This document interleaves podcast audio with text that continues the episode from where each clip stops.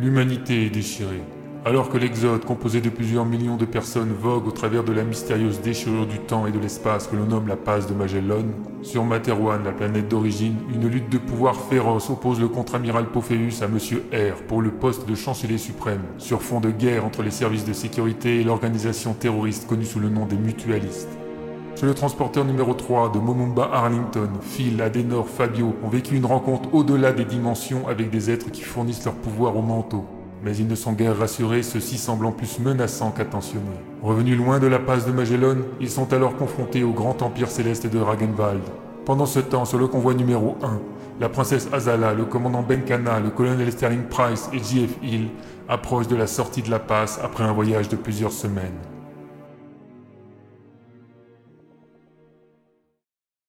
Bonsoir.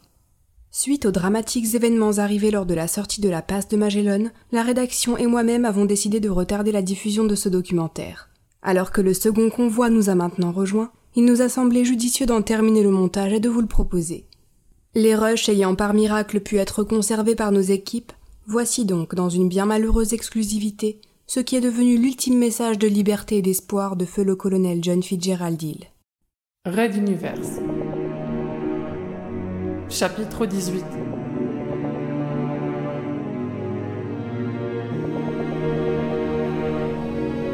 Sobrevivir.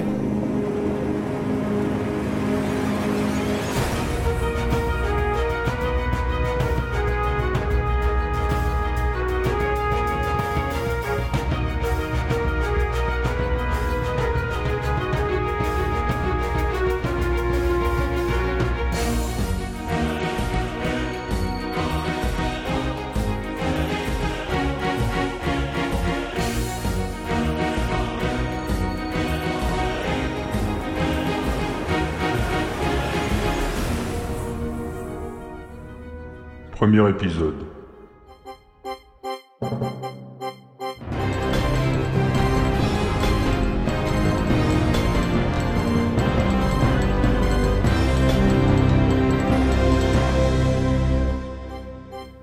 Bonjour à tous et bienvenue sur X1 Media, votre chaîne d'information. Je suis Foudia Hacham et nous sommes sur le transporteur numéro 6 pour un documentaire spécial sur la sortie prochaine de la passe de Magellan. Pour cet événement très particulier, nous avons eu l'immense honneur d'être autorisés à suivre minute par minute le colonel J.F. Hill, commandant de ce transporteur lors de toutes les manœuvres d'arrivée.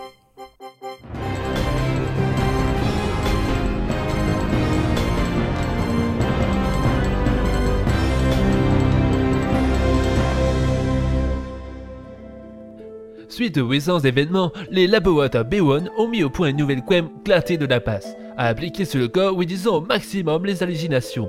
Clarté de la passe disponible dans toutes les pharmacies.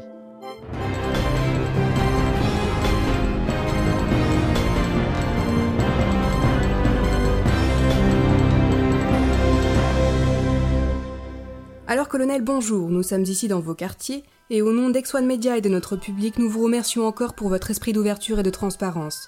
Peut-être pouvons-nous commencer ce documentaire avec quelques mots de votre part sur la situation actuelle du transporteur, ainsi que nous dirons votre sentiment sur ce voyage Bonjour Foudia, c'est un plaisir que de battre en brèche ceux qui prétendent que sur le numéro 6, les libertés seraient en berne. Et je vous remercie de braquer votre projecteur là-dessus. Alors la situation actuelle ne présente aucun problème, aucune anomalie particulière, ce qui me permet de féliciter toutes les équipes qui assurent le fonctionnement de ce géant de l'espace qu'est le transporteur. Nous savons qu'il n'est plus de toute première jeunesse. Alors, passer trois semaines d'affilée à traverser Magellan en transition représente un sacré challenge. Oui, d'autant que nous avons affronté des perturbations très éprouvantes comme les sauts temporels. Tous les équipements ont bien tenu Oh, vous savez, c'est une solide électronique embarquée dans cette bonne vieille cathédrale de métal et de lithium. J'ai connu autrefois la passe dans des conditions bien plus rudes. Cette fois-ci, ce n'était qu'un voyage agrémenté tout au plus. Vous avez déjà traversé la passe, mais c'est une information, nous l'ignorions.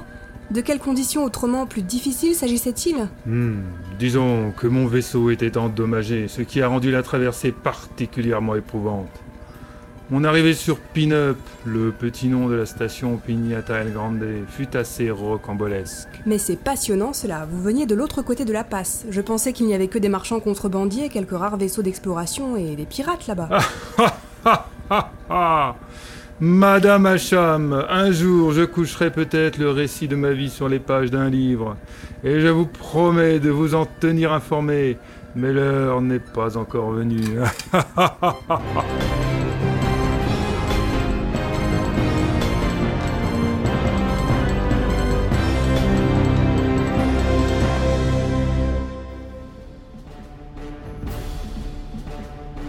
X1 Movie présente. Panique violente. Suivez les aventures de Ken Heap dans des missions extrêmes. Vous allez trembler d'adrénaline.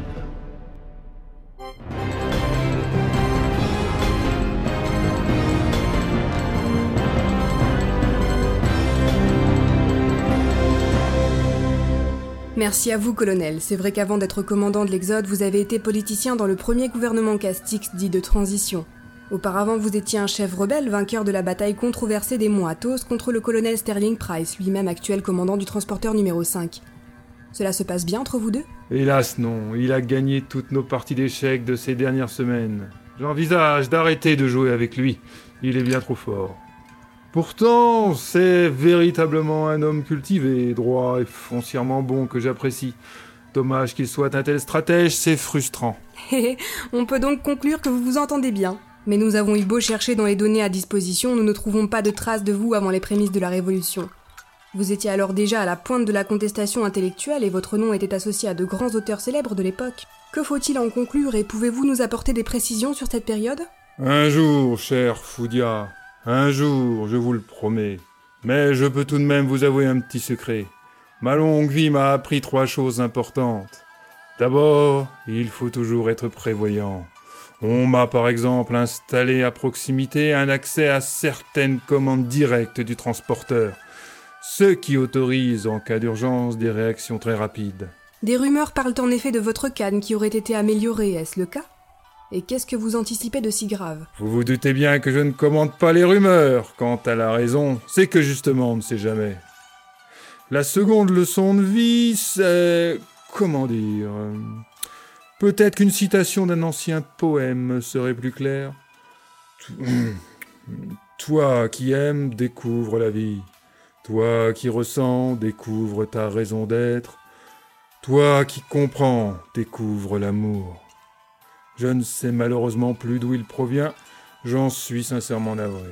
Mais je le connais, il a été écrit par un conseiller de Magnam I peu après la création de la royauté en l'an 83 si ma mémoire est bonne. Le roi l'utilisa dans un discours pour aider la population à croire en l'avenir proche et à procréer. Votre goût pour la littérature ancienne est également connu. Voulez-vous dire par là que l'amour est votre seconde leçon de vie? Cher Foudia, vous me ravissez. J'en tiens enfin l'origine. Oui, l'amour, mais l'amour comme moteur de l'espoir. Nous humains, nous les humains, demandons de l'amour pour donner un sens à nos existences, et de l'espoir pour construire le futur. Et c'est cela, ma troisième leçon de vie, ne jamais désespérer. Et si nous n'avons plus d'espoir, alors tentez au moins d'en transmettre à d'autres qui poursuivront la destinée du groupe. N'est-ce pas ce que nous reprochions à l'actuel gouvernement Castix et qui a conduit au schisme de l'Exode? Parfaitement La voie choisie par les hautes instances n'était plus compatible avec cet idéal de vie. Antares IV représente un nouvel espoir pour tous les exodés, et malgré de réels remords, nous sommes partis à l'aventure, préférant, redoutant parfois, la mort à la soumission et à l'extinction.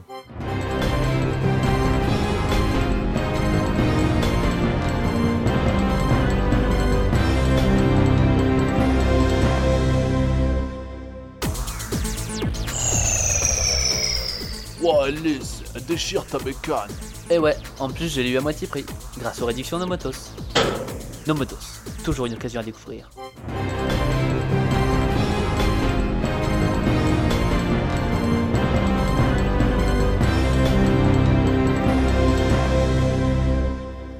L'amour et l'espoir comme moteur de l'Exode. C'est une définition qui risque de faire date. Elle le fait déjà, cher Foudia.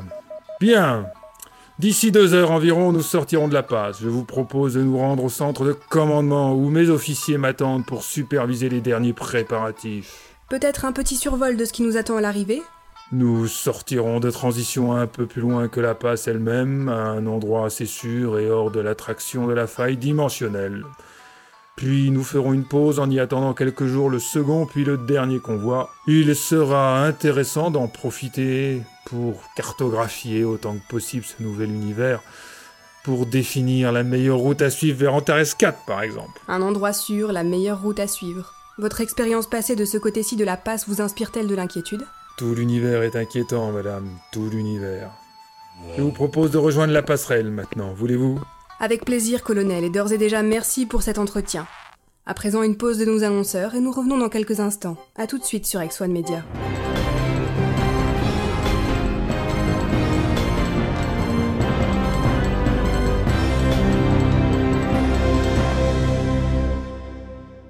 Hey, vous savez pourquoi j'ai la pêche toute la journée?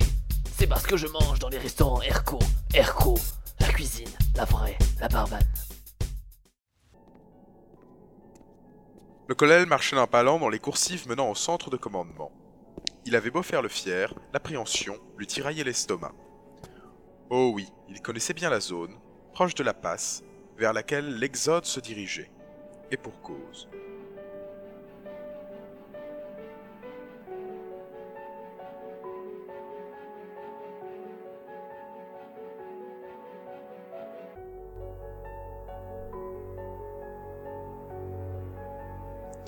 C'était dans une autre vie, avant la Révolution, avant John Fitzgerald Hill lui-même, ce nom, composé de ceux de plusieurs penseurs célèbres. C'était un temps où on ne le nommait, à la pirate, que par son prénom, et par une caractéristique propre. Il était Igor le penseur, demi-frère du puissant Micha, et d'Esphire, la sans peur. Rejetons tous trois d'un grand et puissant chef pirate. Ils n'étaient que trois enfants, ce qui était peu, comparé aux sept femmes de leur géniteur. Chez les pirates, les règles communes à la civilisation étaient non avenues. Le libertinage phallique régnait par exemple en maître. Pourtant, les femmes combattaient sur un pied d'égalité avec les hommes. Certes, sans doute par nécessité de survie. Mais elles n'étaient pourtant pas moins redoutables au combat que les hommes. Sa grande sœur, Esphire par exemple, était une grande bretteuse devant l'éternel et les leçons d'escrime qu'elle lui prodiguait dans la base, lors des périodes de repos, le mettaient toujours à genoux. Igor, ta garde Relève ta garde Voilà, comme ça Plus haut Et je t'ai déjà dit qu'il fallait bouger plus C'est la rapidité qui fait l'escrimeur, sinon tu n'es qu'une cible. Je. j'essaye. Même sans ton agilité, je devrais. Je devrais pouvoir y arriver. L'agilité viendra avec la pratique. Tu te souviens de la dernière escarmouche avec ce garde royal? Tu avais failli y passer. Il faut t'améliorer. Les livres, ce n'est pas tout dans la vie d'un pirate. Igor essayait de penser à ses pas, tout en contrant les attaques de sa vis-à-vis, se permettant même une feinte.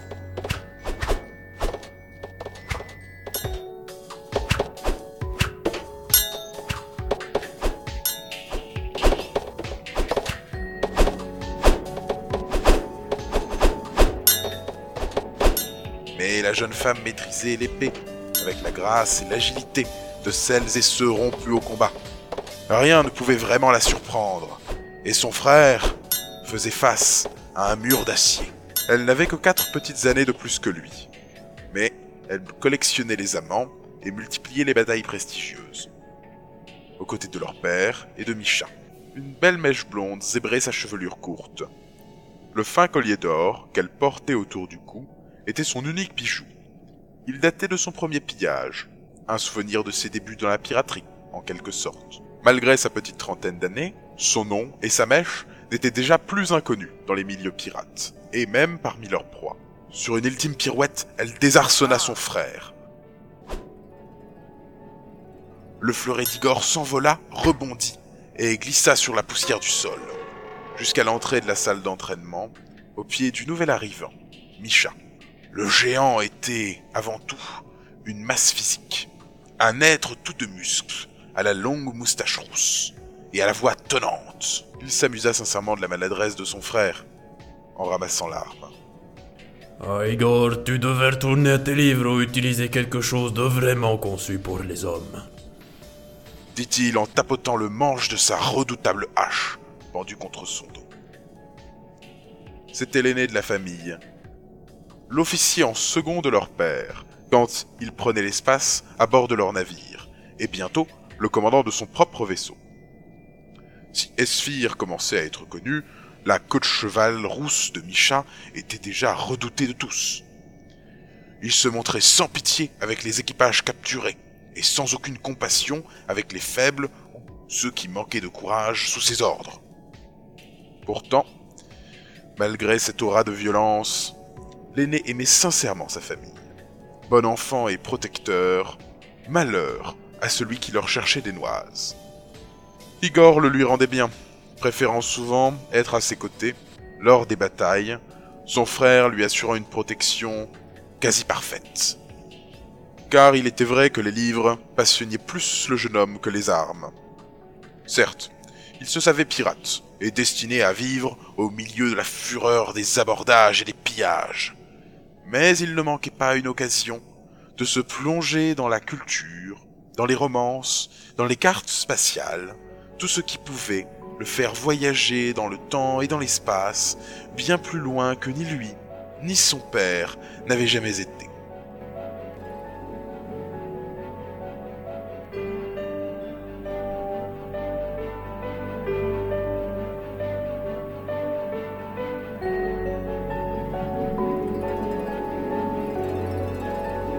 Sa prédilection pour les poèmes anciens était la seule compétence qu'on lui reconnaissait, en plus de la parenté de sa glorieuse famille.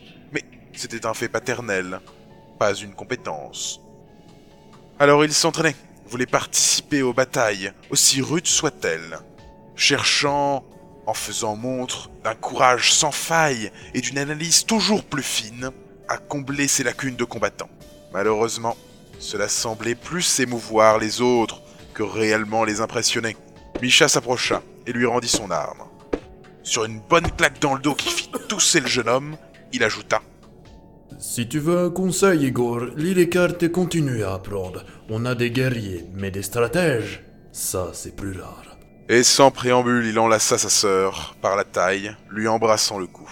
Évidemment, je ne parlais pas pour nous, n'est-ce pas, Stutka Mais je n'en avais jamais douté, mon cher frère. Allez, enlève ta main de moi avant que je te les coupe. Ce serait dommage pour toutes ces filles de bar que tu trousses dans tes soirées de peuverie, non Ah ah ah, Ashtuka, ce ne sont pas mes mains qu'elle cherche. Ah, y a que toi qui es insensible. demanda-t-il en la lâchant. Igor avait déjà remarqué le manège auquel les deux se livraient, certes. Il n'était que demi-parent, mais tout de même, le pirate géant en faisait un peu trop, comme s'il lui faisait la cour, maladroitement et en permanence. Pourtant, comme le signalait Esphir, ce n'étaient pas les conquêtes qui lui manquaient. Sa virilité son endurance étaient elles aussi légendaires, et les femmes accouraient dès qu'il se présentait quelque part. Comble de la honte, il en avait même prêté une à Igor pour son dépucelage, lors d'une soirée de retour de campagne. Les livres n'attisaient pas les fantasmes féminins, semble-t-il. Et parce que j'aurais l'impression de toucher père, espèce de grand nigo L'autre partit dans un dernier grand rire et se dirigea vers la sortie. Juste avant de franchir la porte, il ajouta Et n'oubliez pas de régler vos réveils. Demain, nous partirons tôt. Un convoi transportant les richesses d'un vieux marchand passera à portée. Bonne nuit, Igor. Bonne nuit, Ashtuka. Ashtuka, un diminutif de guerre inventé par le géant pour leur demi-sœur. En réalité, une divinité païenne oubliée. Esphir restait à l'observer, alors qu'il disparaissait dans l'ombre des coursives, le regard indéchiffrable.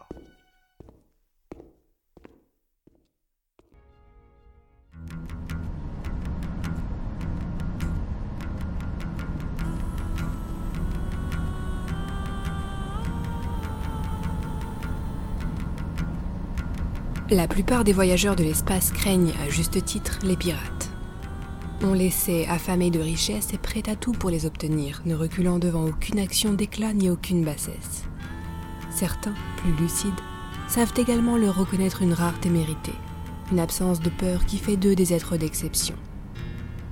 Et encore sont-ils loin de la vérité. Igor se tenait droit, serré dans sa tenue isolante contre les chocs thermiques, devant l'ouverture béante à l'arrière de leur vaisseau. Il se trouvait à la quasi-verticale de trois appareils cargo traversant la haute atmosphère de leur planète d'origine.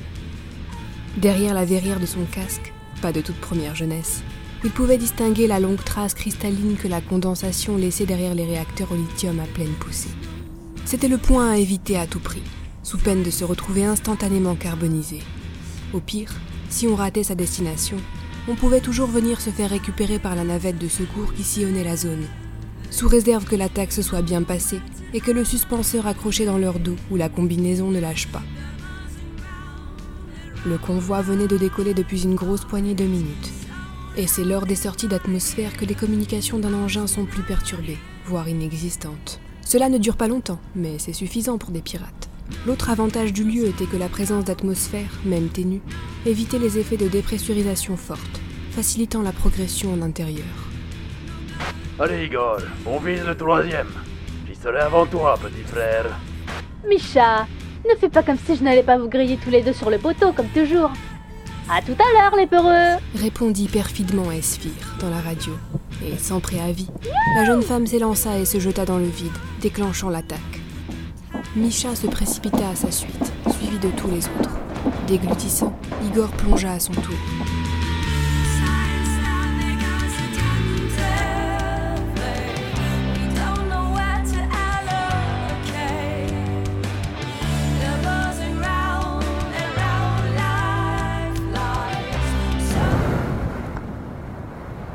Cette altitude, si le frottement de l'air est négligeable pour de petites surfaces comme celle d'un humain, la gravité céleste, elle, ne l'est pas.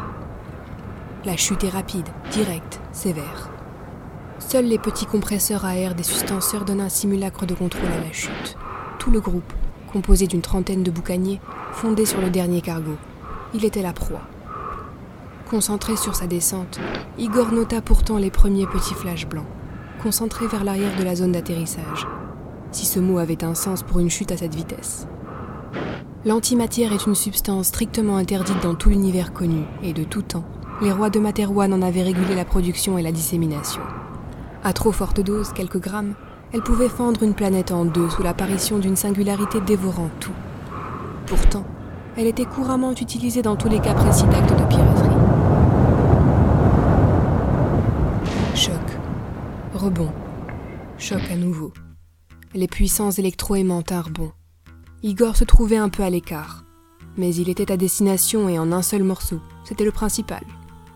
Il sortit immédiatement l'araignée, le surnom des ogives particulières aux pirates. Une fois posée, elle dépliait ses pattes et s'éloignait à distance respectable des porteurs de balises de reconnaissance. Puis elle mettait en contact son millionième de gramme d'antimatière avec la coque du vaisseau. D'où les flashs blancs que l'on apercevait de loin. Pénétrant la coque au travers de la paroi parfaitement découpée, Igor s'efforça de ne pas se souvenir des histoires de mauvais dosage d'antimatière dans les araignées et de leurs résultats apocalyptiques.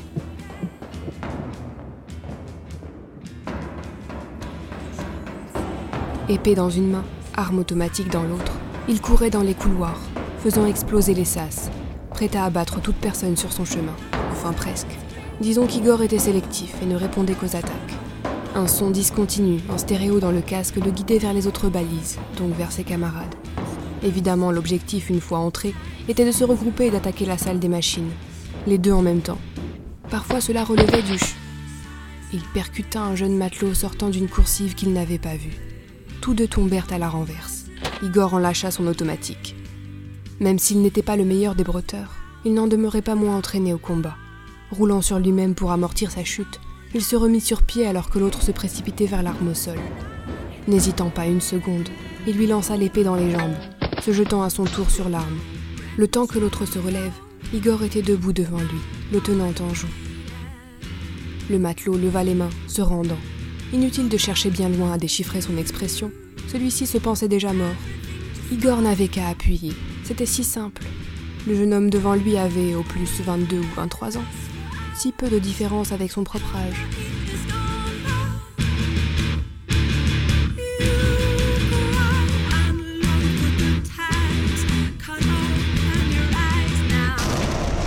L'écho d'une explosion leur arriva aux oreilles.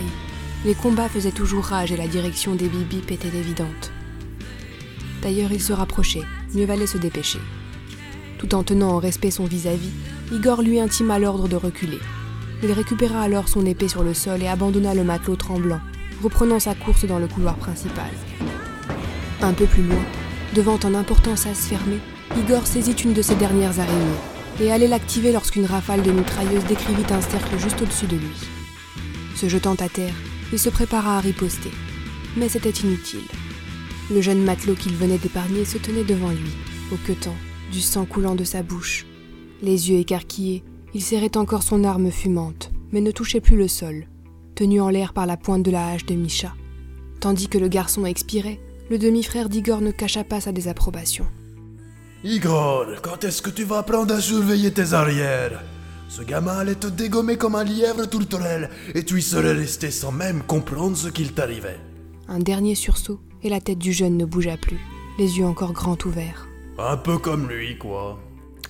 Bon allez, viens, reste près de moi, il y a des mécanos qui refusent d'y rester gentiment, on a besoin de nous par là. Secouant son arme, il laissait le corps glisser sur le sol et indiqua une coursive secondaire. Igor le rejoignit, attardant son regard sur le jeune homme mort. Tu veux sa photo?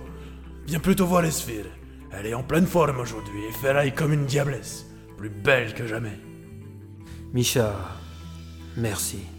C'est rien, mais par l'enfer, fais attention, d'accord? Et ils s'élancèrent vers les bruits de la bataille.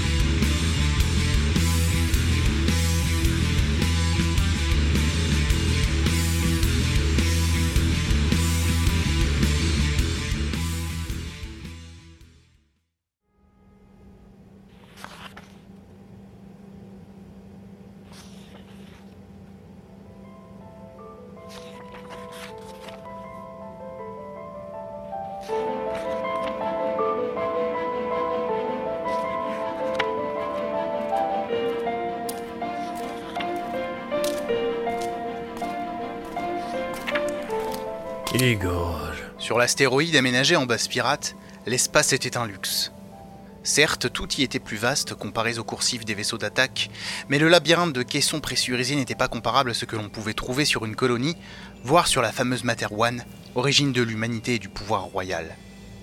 Fort de sa filiation prestigieuse, Igor avait réussi à aménager une sorte de débarras de quelques mètres carrés en bibliothèque personnelle.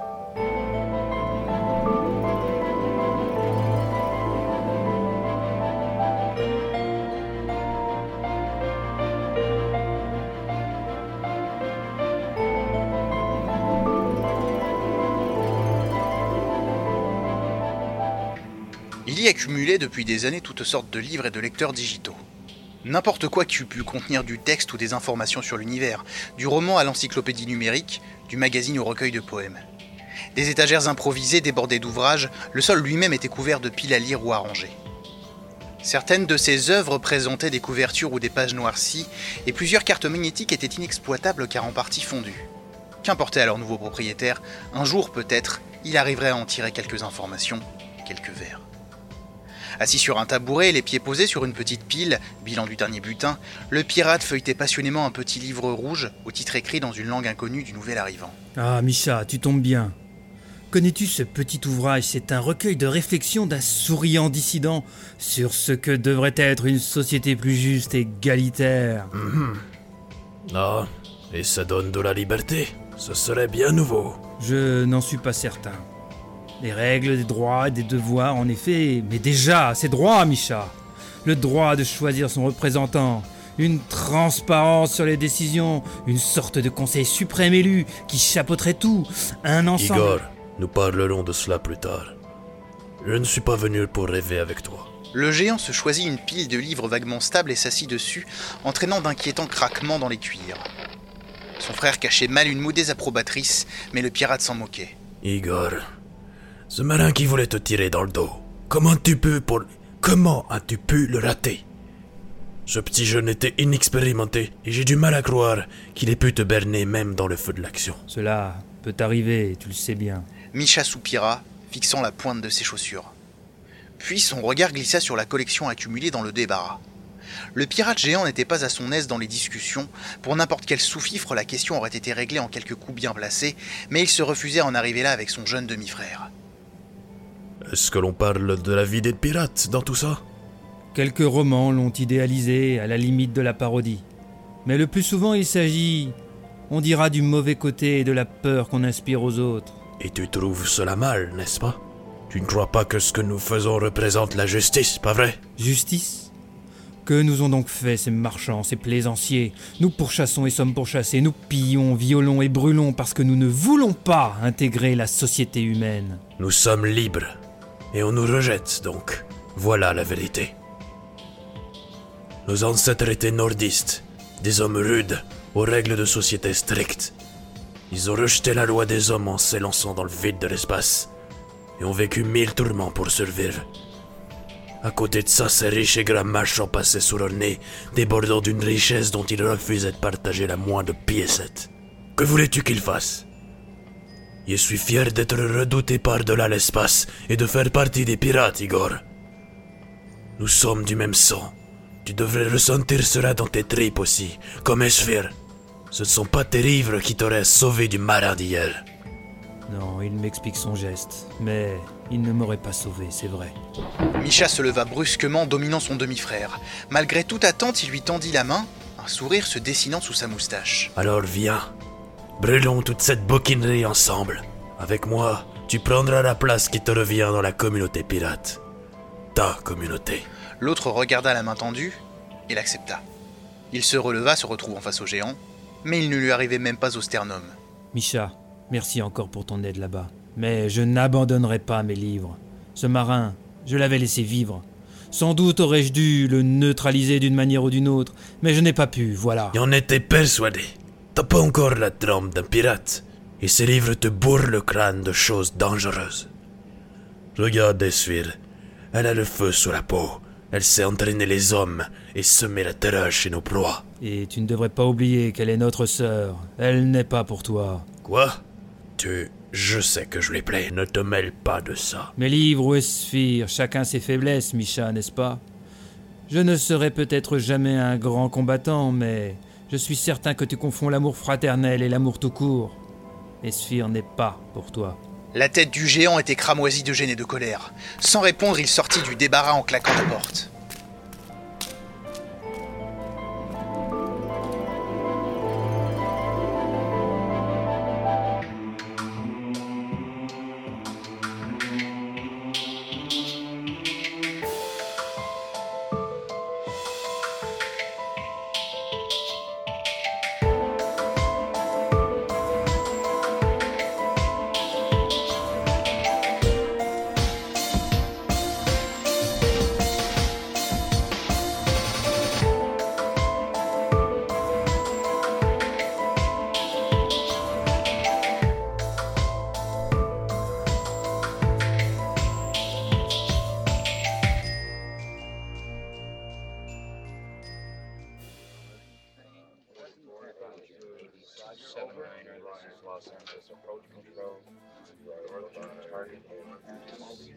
Colonel J.F. Hill La caméra était braquée sur lui, épiant ses moindres faits et gestes. Tout va bien, Madame Ashram, rien que de très commun. Le commandant du transporteur se saisit du rapport tendu par un des officiers du pont.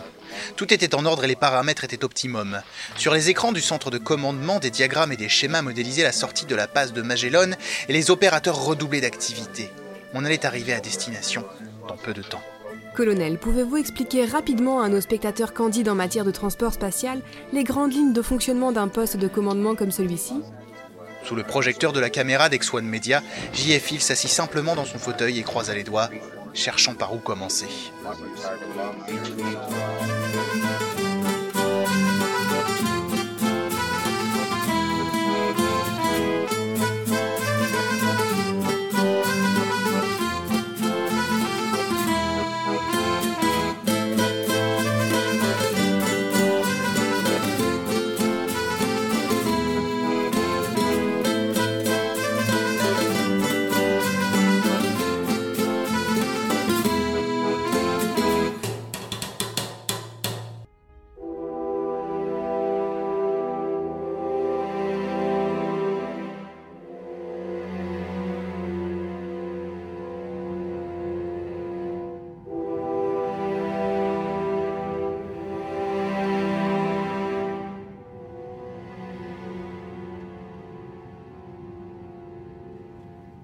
Transporteur numéro 7. Chambre du commandant Benkana et de sa compagne, l'ancienne princesse Une Azala. attitude, me semble. Je déteste utiliser ce mot, mais c'est justifié. Suspect. Broto est suspect. Je veux bien te croire, mais se balader partout ou s'intéresser à la structure du vaisseau n'est pas anormal. Cela fait trois semaines que nous naviguons, à chacun sa manière de passer le temps. Les deux femmes étaient enlacées dans le lit, profitant de ces moments d'entre-deux, le soir, alors que le désir était repu, mais les songes encore loin. La couverture repoussée à la moitié de la couche, elles profitaient toutes deux d'un moment de calme, en cette fin de journée, pour se laisser aller à partager leurs pensées profondes. Et depuis quelque temps déjà, pour la princesse Azala, le marchand Broto et son fils adoptif Ismen ne menaient pas l'existence de passagers ordinaires.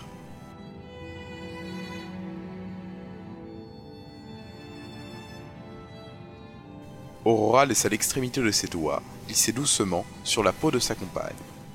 Elle connaissait les vertus de ce geste sur elle, et les premiers effets ne tardèrent pas. Le souffle d'Azala se fit plus profond, ses mains se firent plus pressantes, tandis qu'elle accentuait la cambrure de son corps. Bien que politicienne expérimentée, l'ancienne princesse n'en demeurait pas moins une jeune femme avec toute son énergie vitale, prête à exploser.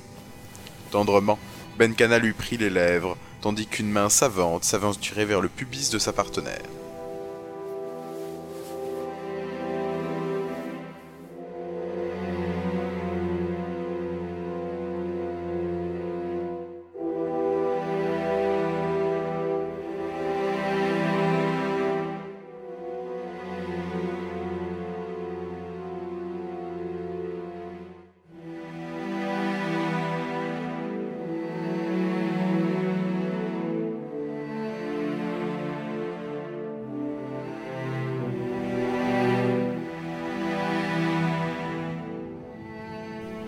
Bien plus tard, alors que la nuit était bien avancée, Azala veillait, les yeux grands ouverts, observant le plafond métallique lisse où se reflétaient parfois quelques lumières extérieures de la passe de Magellan. À ses côtés, Aurora dormait du sommeil détendu d'un commandant bientôt arrivé, à la fin d'une dure traversée. Prenons un peu de repos et je te promets que l'on s'occupera plus sérieusement de ce monsieur Broto une fois sorti de la passe, d'accord? Allez, dormons, je tombe de sommeil. lui avait-elle chuchoté, avant de sombrer dans le monde des rêves. La princesse n'était malheureusement pas convaincue. Son intuition lui hurlait que toute cette histoire sentait le soufre.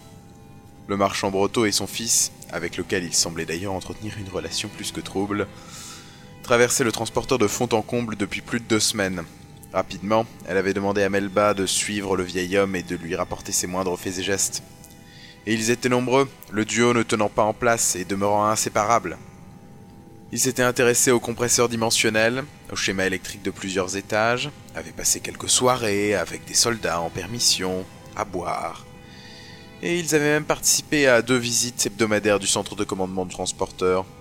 Melba elle-même reconnaissait un but caché derrière tout cela.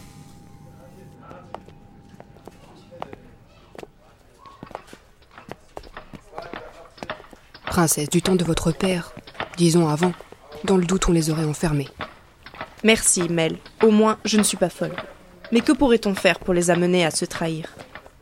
Il suffit peut-être d'attendre maintenant la surveillance sans attirer l'attention et nous verrons bien. Ils sont très prudents. Ce n'est pas certain que cela suffise. Une autre suggestion?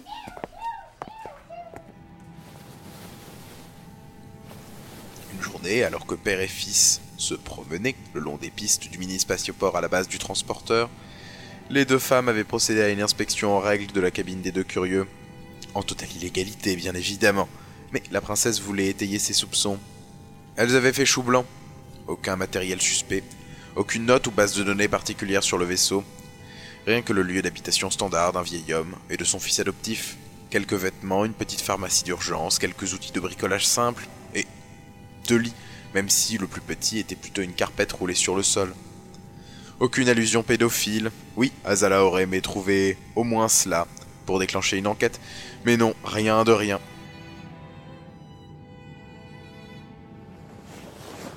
Elle se tourna, levant son corps contre le dos de sa compagne.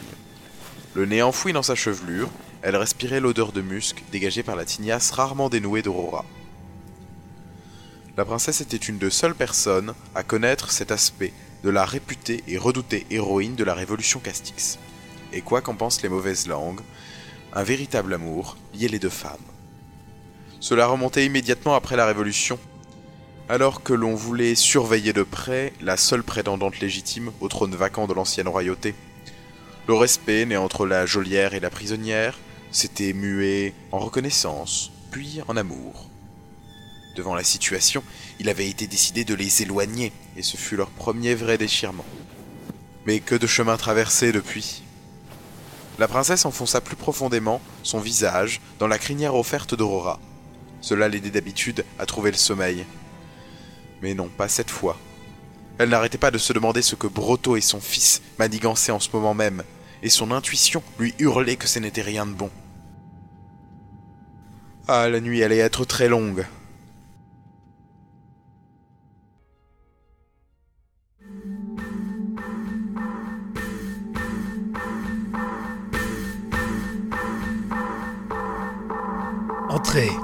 Le colonel Sterling Price, commandant du transporteur numéro 5, survolait quelques rapports de routine sans grand intérêt lorsque l'on toqua à sa porte. Tous savaient qu'à bord de son vaisseau, il mettait un point d'honneur à répondre aux demandes de tout exodé, du moins celles à sa portée, et c'était le secrétaire dans l'antichambre qui faisait le tri. Globalement, tout s'était plutôt bien déroulé dans la passe de Magellan, sinon quelques désagréables fantômes du passé ou du futur qui jouaient à effrayer les voyageurs. On venait de loin pourtant. Les événements intercommunautaires s'étant déroulés quelques mois auparavant, et ayant vu l'affrontement des Bruns et des Barbanes dans la cité intérieure, avaient été suivis d'un calme et d'une retenue de tous, exemplaire. Un vrai modèle de paix, sans doute pas étranger à la résolution de ce que l'on avait appelé la révolution au chewing-gum, où plusieurs milliers de manifestants, particulièrement agressifs, s'étaient vus englués dans la mousse rose prévue contre les incendies. On avait mis plusieurs heures à les sortir les uns après les autres, et les chefs de communauté en avaient profité pour reprendre le contrôle de la situation et ramener tout le monde sagement à la maison.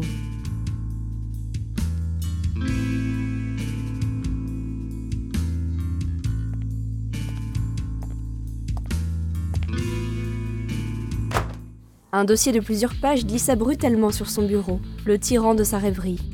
C'était la preuve d'un certain manque de tact ou de discipline, mais Price ne broncha pas. Le nouveau venu n'était pas apprécié pour sa rigueur militaire, mais pour son professionnalisme dans un domaine très particulier. Monsieur Edmund Tristo, rappelez-moi de vous initier un de ces jours à la notion de protocole. Asseyez-vous, je vous prie, alors. Est-ce que le rapport est complet? Face à lui, un jeune homme boutonneux, à peine sorti de l'adolescence, prenait place dans l'épais fauteuil de cuir. Il était maigre, mal habillé de vêtements trop larges, le teint pâle tirant vers le grisâtre. Une chevelure noire, épaisse et grasse, recouvrait en partie des yeux aux pupilles étrangement élargies, entourés de larges cernes bleues nues. Tristo était un expert incontesté en informatique, une de ces perles rares trouvées par Weston, au cœur de la population du transporteur numéro 5. L'ancien second du colonel était mort prématurément lors de son enquête sur une série de meurtres sauvages, celle-là même ayant déclenché les conflits intercommunautaires. C'était en mettant à jour la machine infernale responsable de tout cela qu'il y avait laissé la vie. Mais l'homme, organisé qu'il était, avait jalonné l'avenir de nombreuses pierres blanches, des idées dont il avait déjà apporté, au moins, une esquisse de solution. Et Edmond Tristo était de celle-là. Pas encore, monsieur, mais d'une version préliminaire. Tout est posé, et comme vous voulez qu'on se rende ça au plus vite, je me suis dit que ça valait le coup de passer vous l'apporter. Très bien, très bien. À vue de nez, le rapport ne contient guère plus qu'une dizaine de feuilles.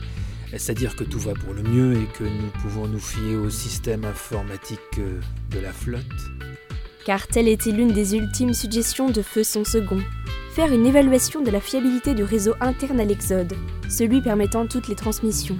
D'Ex-One Media aux senseurs multiples, des communications cryptées aux services vitaux, quelle était la confiance que l'on pouvait avoir dans ces systèmes complexes? Monsieur, c'est une usine à gaz. Les protocoles sont multipliés, les systèmes fonctionnent sous des langages différents, certaines connexions sont inutilement sextuplées et d'autres en mauvais état et uniques. Je vois. Non, vous ne voyez pas? Toute la sécurité est inexistante, elle est même impossible à assurer efficacement. J'ai réussi à accéder au senseur interne du compresseur dimensionnel en me connectant à une simple prise de télévision. Une prise de télévision? Oui, monsieur, j'ai même croisé des hackers qui furetaient en même temps que moi dans les bases de données de la milice. Ils ont pu effacer les noms, j'en suis certain. J'aurais collé un petit virus alpha à ma fabrication, ça devrait les calmer pour un moment, mais quand même quoi On vit sur un rafio percé de partout, monsieur, et on s'en rend même pas compte Sterling Price s'enfonça dans son fauteuil, croisant les doigts sur son abdomen un peu proéminent. Weston avait donc raison, probablement plus qu'il ne l'imaginait lui-même. Est-ce seulement valable pour le nôtre ou ce problème est-il commun à tous les transporteurs? Ah, je sais pas. Même si les autres vaisseaux ont pu prendre en main certains problèmes, il y a des failles matérielles qui ne peuvent être résolues sans réécrire les systèmes de communication interexode. Donc tant qu'on peut parler à un autre vaisseau par le système actuel, c'est que lui aussi, ce n'est qu'un morceau de grue mentale. On ne pouvait être plus clair. Price esquissa un début de sourire devant l'analogie à ce fromage réputé pour son odeur et ses multiples trous. Les informaticiens plaçaient des images là où il n'y avait que du code indigeste, une trace immuable de leur humanité en fin de compte. Parfait, monsieur Tristo. Offrez une annexe à ce pré-rapport et je le présenterai moi-même au conseil des commandants qui se tiendra après notre sortie de la passe. Si on ne peut pas remplir un océan d'un coup, alors dirigeons déjà les premiers fleuves. Chaque rivière, ensuite, aura son moment. Ne faites pas cette tête, il faudra juste vous organiser et je compte sur vous. Comme l'autre restait impassible, le colonel n'insista pas, comprenant que son interlocuteur n'avait pas saisi l'allusion. C'était un peu frustrant de sentir combien la différence d'âge et surtout de domaine pouvait gêner la communication. Euh, remplissons le gru mental, Edmund, en commençant par les gros trous. Votre boulot est génial. Tristo se leva, souriant. Le message était passé cette fois. Pour le coup, l'expression du jeune homme démentait bien son nom de famille.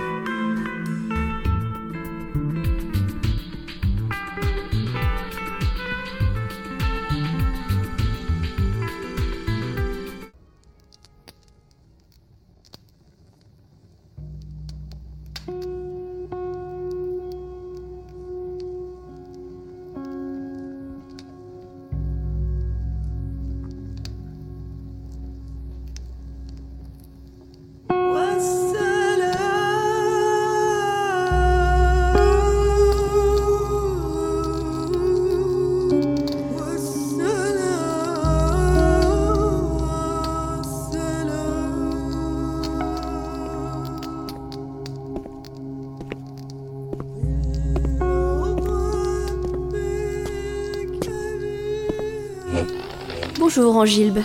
Comment allez-vous? Je vais, chère Calante, je vais. C'est déjà beaucoup. Merci à vous. Le contre-amiral ferma la porte derrière lui et s'installa dans le fauteuil de cuir, face à sa psychologue. Ce rituel devenait naturel à force de séances et les doutes et appréhensions des débuts. La suspicion même dont il faisait preuve envers la jeune femme s'était évanouie, laissant place progressivement à un réel attachement.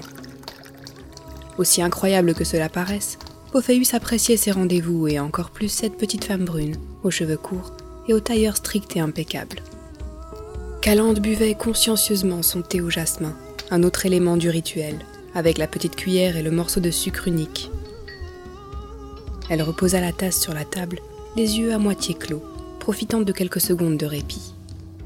Puis de grands yeux à la profondeur infinie se levèrent sur le contre-amiral. Celui-ci sentit cet agréable tressaillement tant attendu remonter le long de son épine dorsale. Alors, Angilbe, pouvons-nous reprendre là où nous en étions restés la dernière fois? Bien sûr. J'ai malheureusement eu quelques sautes de réalité, à nouveau. Cela commence d'ailleurs à s'ébruiter. Je suis obligé de faire tourner le personnel de maison plus rapidement. Dites-moi, Calande, progressons-nous? Je l'ignore, Angilbe. Je l'espère, sincèrement. Le fait de ressortir enfin vos souvenirs profonds vous oblige à faire appel à certaines parties inhabituelles de votre mémoire. Peut-être est-ce justement cela qui active vos sautes de réalité. Vous ne vous souvenez pas de notre dernière séance? Pas de la fin en tout cas. Nous parlions de ma... de Méala. Alors sachez que vous m'avez serré la main très fortement. Je me doutais que vous étiez dans une de ces phases de déconnexion, appelons-les comme cela. Pardon? Je, je m'excuse, je ne voulais pas... ne vous inquiétez pas, ce n'était pas douloureux, presque touchant je dirais. Lorsque je me suis levée, vous sembliez être revenu à la normale. Apparemment, en tout cas. C'est à moi de m'excuser, je, n'aurais pas dû vous laisser seul dans cet état. Si cela se reproduit, je resterai à vos côtés, le temps nécessaire. Oui, merci. Le contre-amiral se serait volontiers caché sous le fauteuil, s'il l'avait pu sans se ridiculiser. Mais jusqu'où ces déconnexions, comme on devait les appeler maintenant, allaient-elles le pousser? Ne risquait-il pas de blesser quelqu'un, de la meurtrir elle dans une de ses crises?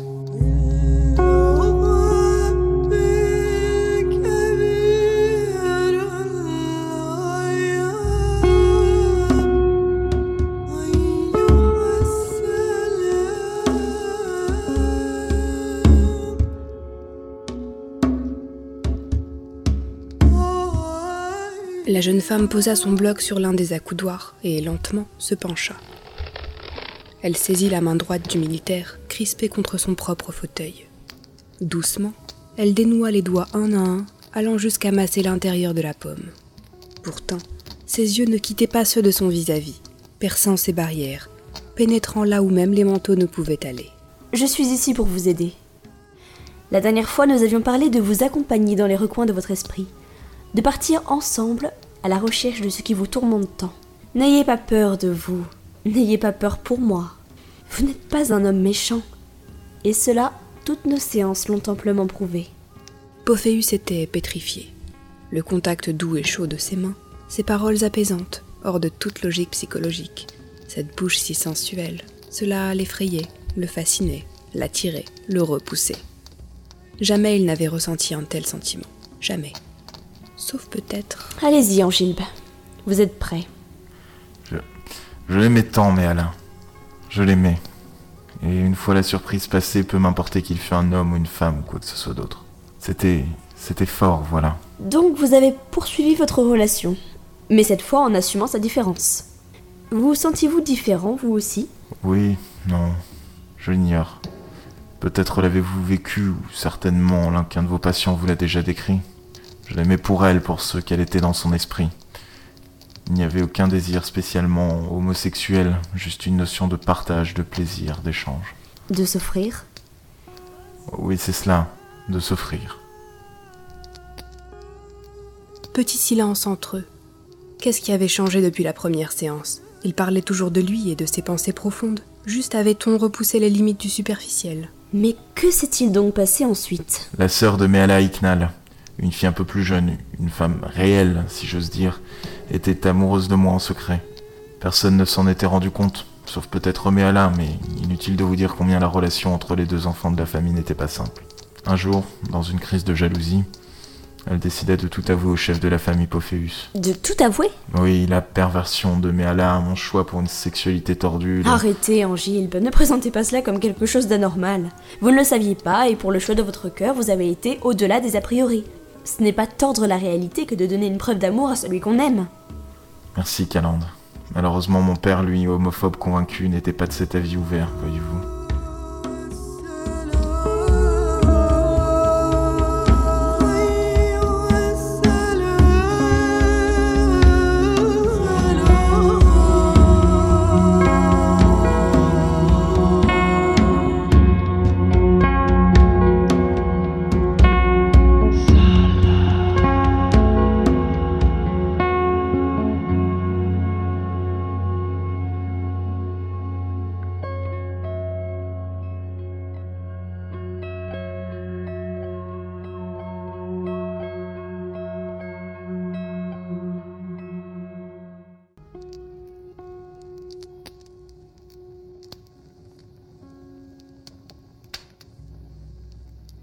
Sa réaction fut à la hauteur de ce que l'on pouvait attendre d'un gradé dans son genre.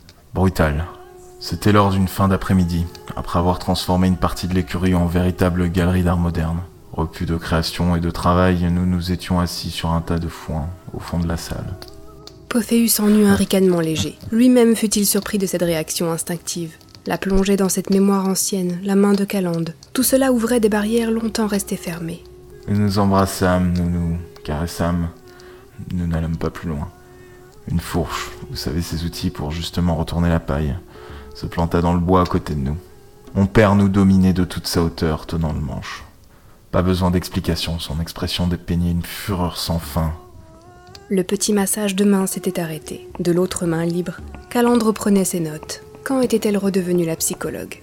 Avait-elle seulement cessé de l'être? Malgré cela, elle le tenait encore et sa main était chaude. Et lorsque le vin était tiré, il fallait le boire. Huguenal se tenait à l'entrée au loin. Son expression effrayante disait long sur son regret d'avoir déclenché tout cela. Mais le mal était fait. Mais elle fut saisie par le col et d'un point vengeur, Monseigneur Pophéus lui brisa net le nez, la défigurant pour des mois. Tombant au sol étourdie, elle trouva encore la force de tenter de se défendre et lui donna un violent coup de pied dans les jambes. Il faillit trébucher mais se rattrapa à la fourche qu'il arracha du mur. Il s'en servit violemment pour à plusieurs reprises en écraser le manche sur notre pauvre ami. Dans un hurlement, Ignal vint s'interposer, protégeant de son corps celui de sa sœur. Quelle sotte. Elle aurait mieux fait de réfléchir avant plus tôt que de laisser parler ses sentiments et nous n'en serions pas là. Quoi qu'il en fût, mon père s'arrêta et on appela les secours. Ma mère a passé un long moment de convalescence à l'hôpital. Elle ne revint jamais sur les terres familiales. Voilà. Pourquoi n'êtes-vous pas intervenu lors de l'agression de votre père? Pourquoi? Que peut faire une souris face à un chien de guerre? J'étais en rébellion contre mon père, mais j'éprouvais aussi beaucoup de crainte envers lui. Il m'imposait sa force et son respect tous les jours depuis que je vivais chez lui. Il me servait, encore maintenant sans doute, de modèle, que je le veuille ou non. Alors le voir ainsi, j'ai eu... J'ai eu... Canande, pouvons-nous nous arrêter pour aujourd'hui? Bien sûr, je comprends. Elle retira sa main, peut-être un peu trop rapidement. Le contre-amiral regarda la jeune femme brune se lever, remettre ses affaires dans son sac. La séance se finissait. La magie était rompue. Angile, je vous souhaite une bonne semaine. Tenez-moi au courant si vous avez de nouvelles crises. Voulez-vous? Calande, j'ai eu peur, voilà. J'étais pétrifié devant la force de, de cet homme qui m'avait pris comme fils, et sa fureur me traumatisait, me terrorisait au-delà de l'entendement. Jamais plus jamais je ne serai ainsi sous la domination de qui que ce soit, vous m'entendez? Cette montagne de rigueur sans âme ne me méritait pas, sinon suite à un pur hasard de l'histoire. C'était sorti tout seul, comme un grand bol d'air, l'inspiration première de quelqu'un coulant depuis trop longtemps dans les eaux saumâtres du déni et du mensonge tel un enfant venant de naître et poussant son premier cri. Le contre-amiral semblait découvrir un nouveau monde dans lequel il allait passer tout le reste de sa vie. Calande jeta son sac sur la table, se rassit précipitamment et serra le bras du contre-amiral, sans aucun préambule. Dites-moi la vérité, Angib. Votre père, votre référence paternelle, disiez-vous, n'était pas réellement votre géniteur, n'est-ce pas? Vous avez semé votre discours de multiples indices qui m'amènent à penser cela. Est-ce cela qui vous tourmente l'âme? Aucune réponse. Pophéus, celui maîtrisant tout, comment avait-il pu laisser passer ces informations? Encore une déconnexion? Non. Elle devait sans doute dire vrai. C'était une professionnelle et les allusions, les fautes et les omissions ne lui échappaient pas. Et encore, toute la vérité n'était pas sortie. Heureusement, si elle savait qui était son vrai père. En effet, j'ai été adopté par les Pophéus. ne pouvait pas avoir d'enfant, et voilà.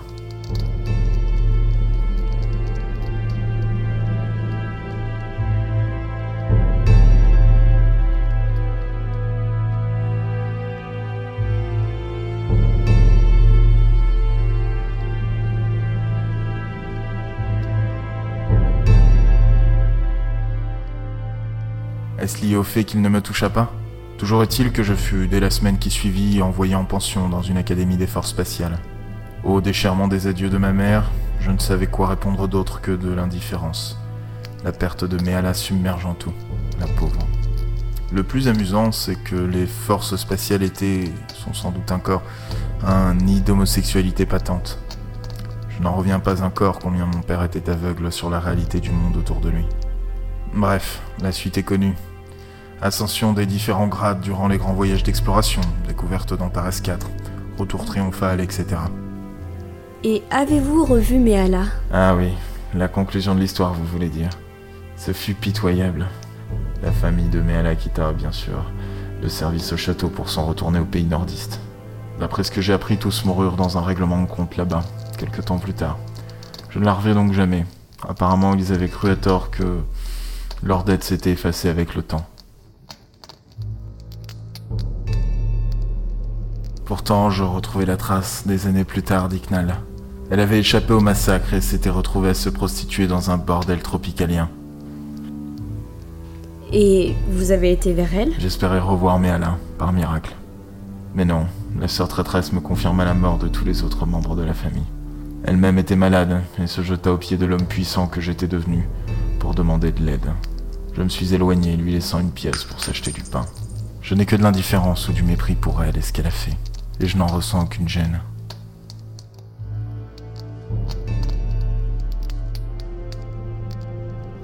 Et vos parents Quelles ont été les relations avec votre père adoptif? La roue tourne, Calande. La référence paternelle est tombée de cheval un jour de chasse, le dos brisé. Il mourut entouré des siens, enfin presque tous, car je ne lui fis pas cet honneur. Je revis ma mère, par contre. La vieille femme qu'elle était devenue s'avéra courtoise. Mais à certains indices, je devinai qu'elle n'avait plus toute sa tête, Je pourvois à ses besoins et à ceux du château. Comprenez-moi bien, c'est plus une dette que je paye qu'autre chose. Cette vie est loin de moi. Je l'ai scellée il y a longtemps. Jusqu'à aujourd'hui. Jusqu'à aujourd'hui, en effet.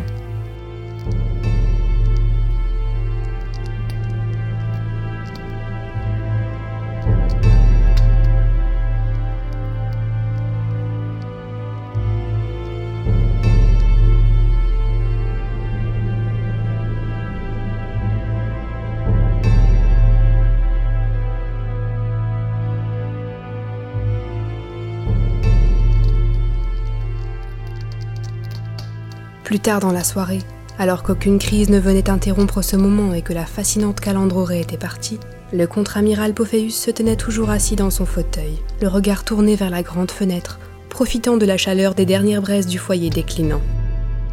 Il avait ouvert la porte. Il se sentait enfin en paix.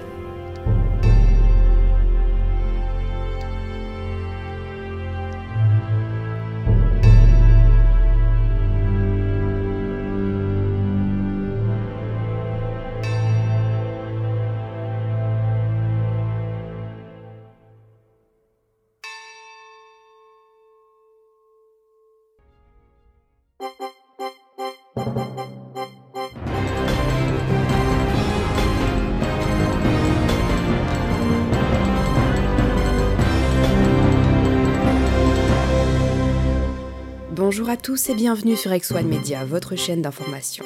Je suis Foudia Hacham et nous sommes sur le transporteur numéro 6 pour l'émission que nous attendons tous depuis près de trois semaines.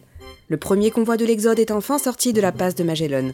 Sur ce plateau, je suis accompagné de mes confrères Jack Blast pour le transporteur numéro 7 et Angelus R pour le transporteur numéro 5. Messieurs, bienvenue à l'autre bout de l'univers donc. Jack? Bonjour Foudia et bonjour à nos multispectateurs. C'est un plaisir de vous retrouver tous, en chair et en os. Angélus, comment s'est déroulée ta traversée? Bonjour Jack, Foudia et bien sûr nos fidèles multispectateurs. Eh bien moi, j'ai affronté un nombre impressionnant de gens et d'objets fantômes. Ce fut ma grande aventure durant trois semaines. Je me souviens même d'un matin où j'ai mis plusieurs minutes à trouver mon vrai micro, perdu au milieu d'une foule de mirages de lui-même. Ah, toi aussi. Je vois, messieurs, que nos expériences ont été similaires. Ne perdons pas les bonnes habitudes, voici tout de suite les titres. Le convoi numéro 1 est donc enfin sorti de la passe et nous sommes en attente dans une zone proche pour nous préparer à accueillir le second convoi qui devrait arriver. Jack Dans cinq jours et quelques heures, si tout va bien. Mais je détaillerai tout cela avec vous dans un instant. Merci à toi. Second sujet, retour sur trois semaines d'émotions, certes, mais en fin de compte, pas aussi grave que ce que l'on avait craint. Pas d'attaque de pirates, les communautés sont restées calmes. On peut presque dire que cette fois tout s'est déroulé comme prévu, Angélus Tout à fait. Mis à part les perturbations liées à la passe elle-même, aucun incident majeur n'a été signalé. Les matériels ont bien supporté la traversée et les exodés également. Évidemment, nous devrons attendre les deux convois qui nous suivent pour être euh, définitivement fixés, mais dans l'absolu, on ne voit pas ce qu'il pourrait leur être arrivé de bien pire qu'à nous. Eh oui, nous étions la tête de pont. À nous les mauvaises surprises, n'est-ce pas? Le dernier sujet portera sur la réunion que nos commandants ont tenue en huis clos assez rapidement après la sortie de transition. Un peu comme nous en fait, et ce que nous avons pu en apprendre. Enfin, en cadeau, quelques images tirées du making-of d'un documentaire en cours de tournage sur le colonel J.F. Hill. Ce célèbre commandant du transporteur numéro 6 a accepté de partager avec X1 Media son quotidien et certains de ses souvenirs personnels. Mais avant tout cela, messieurs, qu'allons-nous retrouver? Au hasard, je dirais une page de publicité? Comme Jack, la pub. Rendez-vous donc juste après la pause, ne zappez pas.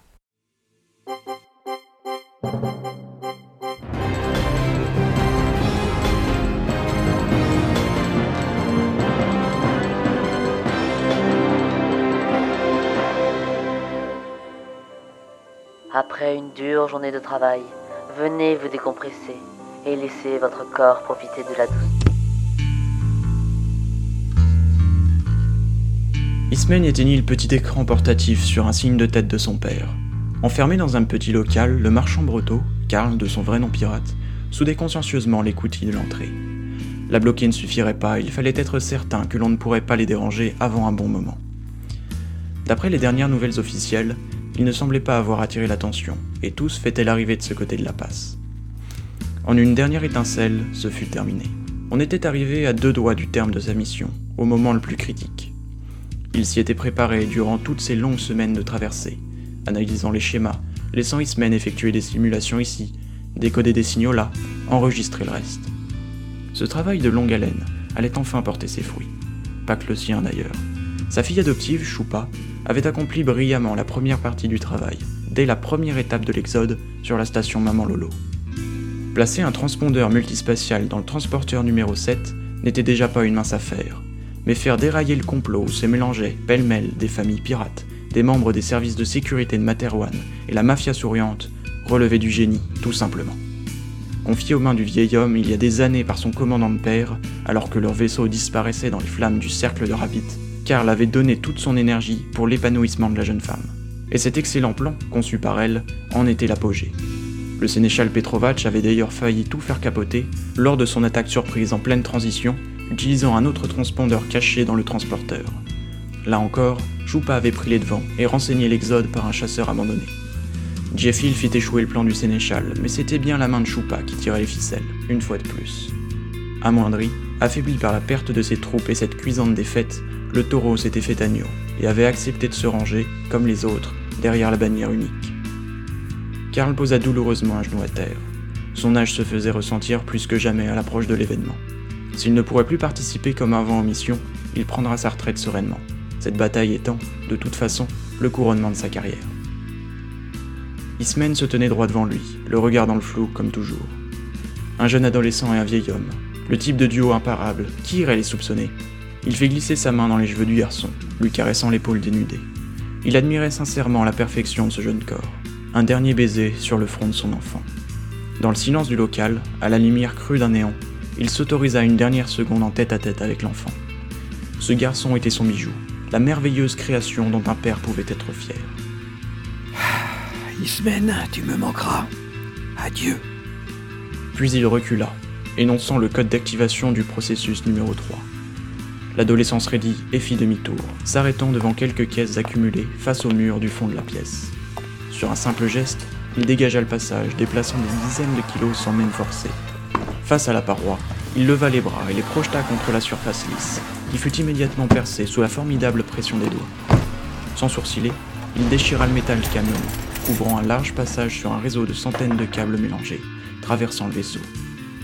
Au milieu de ce labyrinthe multicolore, une conduite en céramique, bien plus volumineuse que les autres, traçait son chemin en ligne droite vers les profondeurs. Karl prit son inspiration pendant qu'Ismen faisait voler en éclats, d'un doigt, le maigre rempart.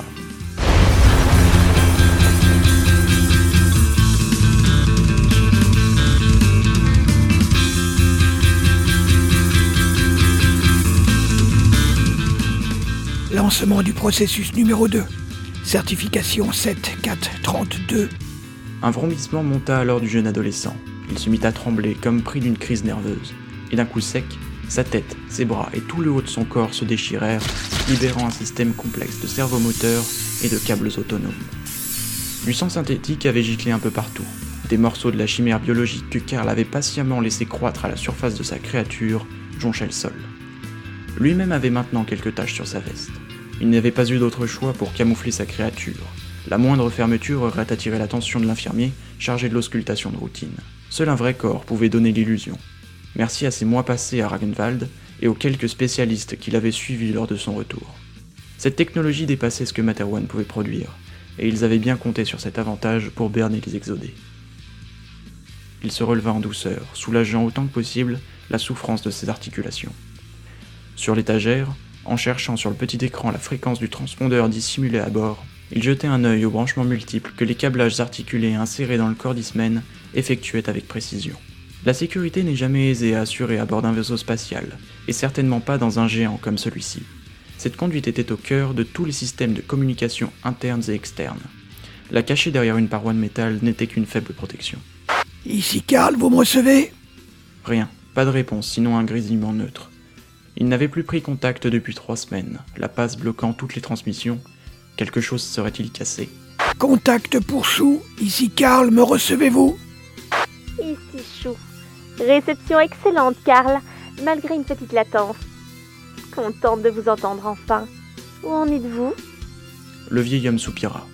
Ainsi, le plan se poursuivait comme prévu, et par la voix même de sa fille adoptive qui plus est. Il vérifia les diodes de contrôle pour être certain que toutes les connexions étaient effectuées et actives. On y était, Le moment tant attendu était enfin arrivé. L'araignée a tendu sa toile. Nous sommes prêts. Mon cher Karl, c'est un grand jour. Mon père serait si fier de nous. L'unité de tous les pirates sous une seule bannière. L'émergence d'une grande reine pirate capable de damer le pion à Materwan, à Ragenwald et peut-être même à Södrabit. Ouais, ma fille, nous y sommes enfin. Donne l'ordre, ma reine. Il est temps que ton règne commence. Karl, activation du processus numéro 1. Paralyser l'exode, mon ami. Nos compresseurs sont chauds. Nous arrivons. À tout de suite. Karl releva la tête, répétant les mots de sa fille à haute voix. Les fibres optiques inclus dans le câble se mirent à clignoter, et la lumière du néon qui inondait le local vacilla.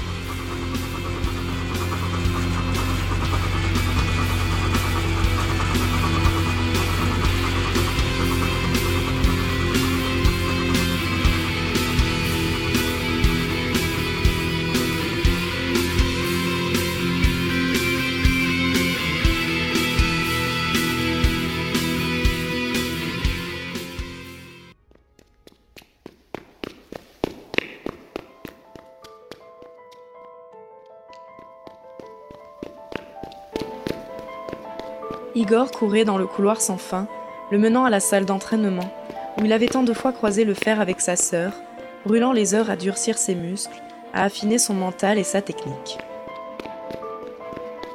Il bouscula deux autres frères déambulant nonchalamment dans le nouveau corridor, manqua de tomber, mais reprit son équilibre et sa course. On y était presque. Une petite foule s'était agglutinée devant la coursive, bloquant le passage. Écartez-vous, laissez-moi passer. On se poussa, lui ouvrant une voie d'accès. À l'intérieur, une autre foule, plus dense. Mais poussez-vous, je suis Igor, le frère des Sphires, laissez-moi passer. Encore une fois, on s'écarta.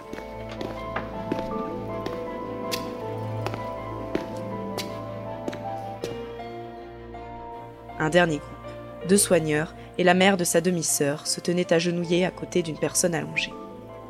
Les mains du jeune pirate tremblaient. Non, pas elle.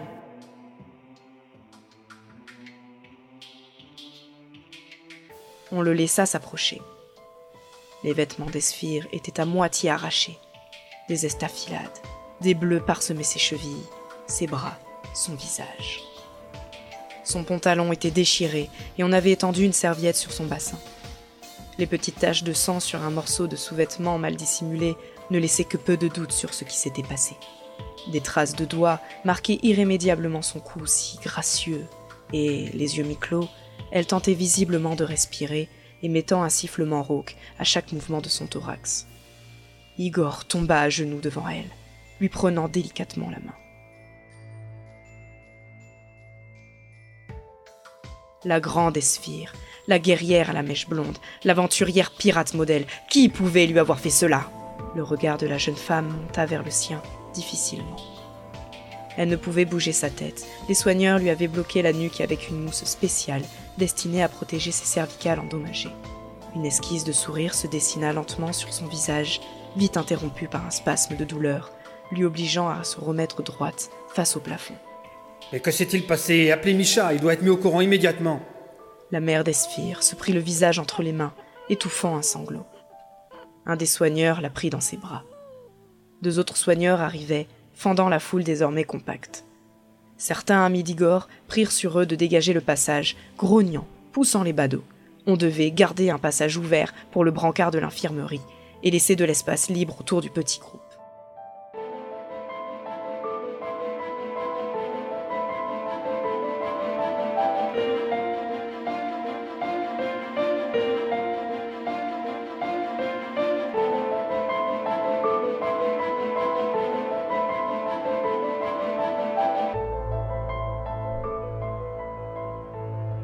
Leur père étant en voyage de noces avec sa nouvelle femme, il ne reviendrait que d'ici une bonne semaine au minimum, faisant ainsi de Misha et d'Igor les seuls légataires de son autorité. Où est Misha? Quelque chose n'allait pas. Certes, les expressions étaient fermées, mais sur cette question précise, trop de visages se détournaient. On venait de violer leur sœur et son puissant frère, seul capable d'imposer par la force qu'il voulait, n'était pas. Igor se figea. Non, non, Il saisit par le col le soigneur à ses côtés, une rage froide montant en lui. Qui a fait ça? L'autre bredouilla le nom tant redouté. Igor le lâcha immédiatement, perdu dans l'horreur.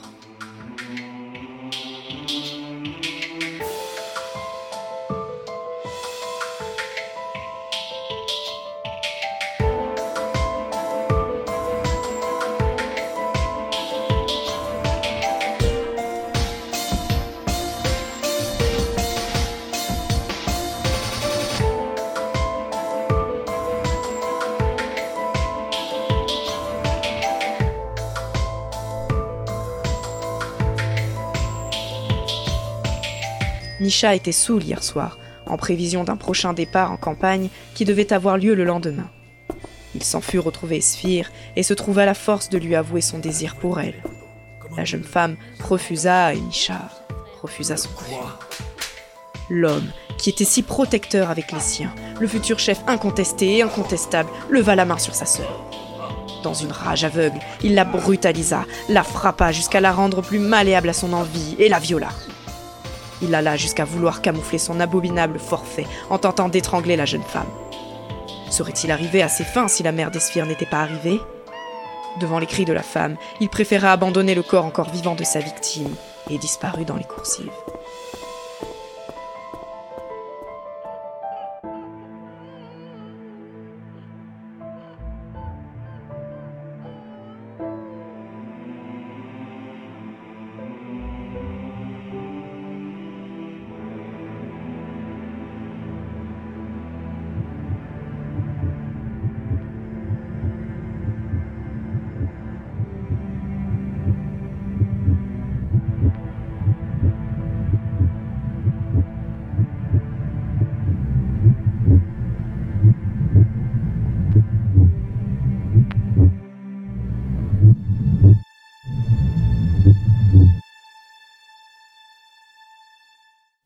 Dernier souffle. Un hurlement déchirant. Les yeux d'Esphire ne bougeaient plus, et le second soigneur passa lentement sa main sur le jeune visage qui, désormais, ne verrait plus jamais la lumière du jour. Serrant la main de sa sœur, de son ami, Igor ne put refluer les larmes qui s'échappèrent de ses yeux, répondant aux cris de la mère devant la mort de son enfant. Esphire, pleine de vie. Ah, en tout cas, ce ne sont pas mes mains qu'elle cherche. Ah, y a que toi qui es insensible. Esphire, pleine de force. Y a plutôt voir Esphire, elle est en pleine forme aujourd'hui. Elle ferraille comme une diablesse, plus belle que jamais. Esphire, notre sœur. Regarde Esphire, elle a le feu sous la peau. Elle sait entraîner les hommes et semer la terreur chez nos proies. Un grondement jaillit alors des profondeurs de l'âme du jeune pirate. Une rage implacable, une fureur faite de fer et de feu, une soif infinie de vengeance qui se concentrait en un nom. Misha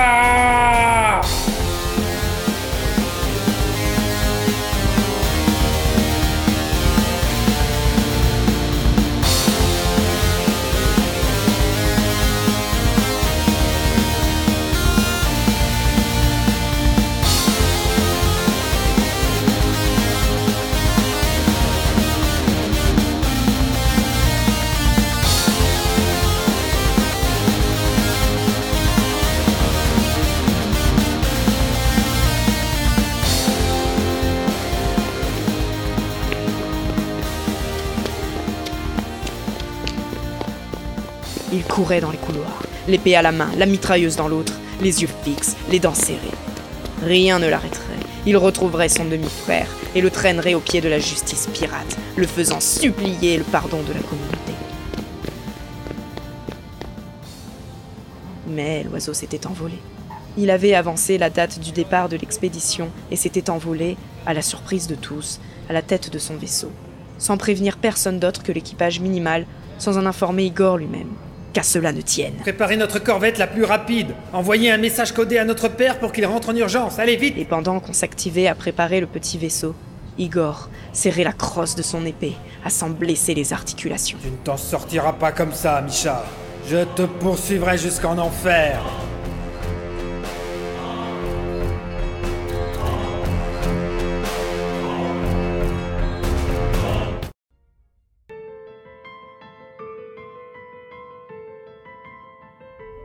Les paramètres évoluent. Le compresseur est toujours en synchronisation. L'attraction de la passe agit sur nous, commandant. Rien de très grave pour l'instant. Si besoin, nous compenserons. Devant lui, la passe de Magellan, lieu mythique séparant son univers de celui de ses ancêtres. Les yeux expérimentés de Misha voyaient parfaitement la légère distorsion dans la forme des étoiles face à eux, et le petit espace vide créé au centre. C'était la seule preuve de la présence du gargantua stellaire, dans le spectre visible en tout cas. C'était la promesse d'un monde nouveau, d'une nouvelle fortune surtout. Quels que soient les dangers, au-delà de cette barrière entre les mondes, il représentait peu comparé à ce qu'il avait perdu, car derrière lui, il laissait tant. La femme de sa vie n'était plus, sa demi-sœur était partie, il avait fui sa responsabilité. Comment assumer d'avoir brisé de ses mains le cou de celle qu'il admirait, de celle qu'il aimait? Lui qui comptait la famille au-dessus de tout, que lui était-il donc passé par la tête? L'alcool, le désir, une soif qu'il ne pouvait plus épancher, une attente qu'il ne supportait plus. Cette sotte avait agressé, ou elle s'était moquée de lui. Enfin, il le savait plus très bien. Mais il se souvenait d'une très grande colère montant en lui, quelque chose qui le tenait depuis longtemps par les tripes. Il n'acceptait pas le refus. La dérive augmente de 8%. Compresseur synchronisé dans quelques secondes. Un écho en 27-12, sans doute une sortie de transition. Il aurait pu rester, il aurait pu assumer le fait d'avoir tué une femme de ses mains, fût-elle sa sœur? Son père l'aurait blâmé, peut-être même destitué, mais guère plus. Nous sommes une communauté de pirates et ce genre de choses pouvait arriver. On ne devient pas un chef craint et respecté en faisant preuve de tendresse ou de compréhension, se disait-il. Ces choses-là étaient pour Igor le penseur, qui lui serait un stratège, un chef politique, peut-être même un soldat, mais pas un commandant pirate, il n'en avait pas l'étoffe. C'était pour cela que, fondamentalement, il savait qu'on l'aurait pardonné pour son acte un jour ou l'autre. Commandant, c'est un vaisseau bélier. Il est rapide et... C'était donc lui-même qu'il fuyait. Micha n'avait cuvé l'alcool de sa soirée qu'une petite heure après la mort des et, à son réveil, il avait mesuré ce qu'il venait de faire. Esphir, il aurait personnellement écrasé la tête du responsable de cet acte, si cela n'avait été lui-même. Il n'avait pas hésité et avait lancé le rassemblement de ses hommes les plus fidèles, puis les procédures d'appareillage. Misha s'était donc banni lui-même de sa communauté, et plus jamais il ne reviendrait, telle était la sentence qu'il s'infligeait pour sa faute. Et l'heure était venue de faire le grand saut, loin de tout. Préparez-vous à la plongée Mais commandant, il faut virer de bord, le vaisseau bélier est presque sur nous. Le quoi?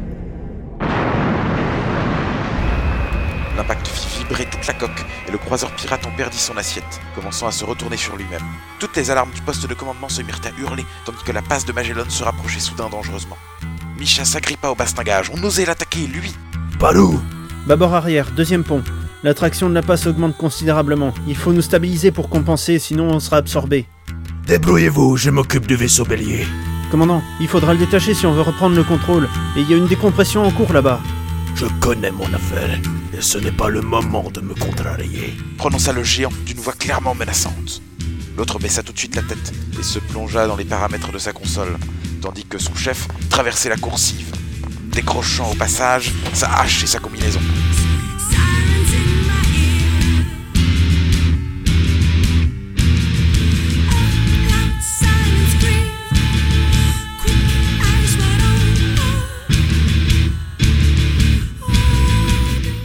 L'autre côté du petit croiseur, une porte au vis explosif sauta, et un homme se jeta au travers de la coursive qu'il venait de ravager. Casque sur la tête, revolver dans une main, épée dans l'autre, il se dressait devant son vaisseau bélier, un appareil conçu pour les abordages directs. De sa radio, un seul son était émis, un cri de rage, un cri de guerre. Misha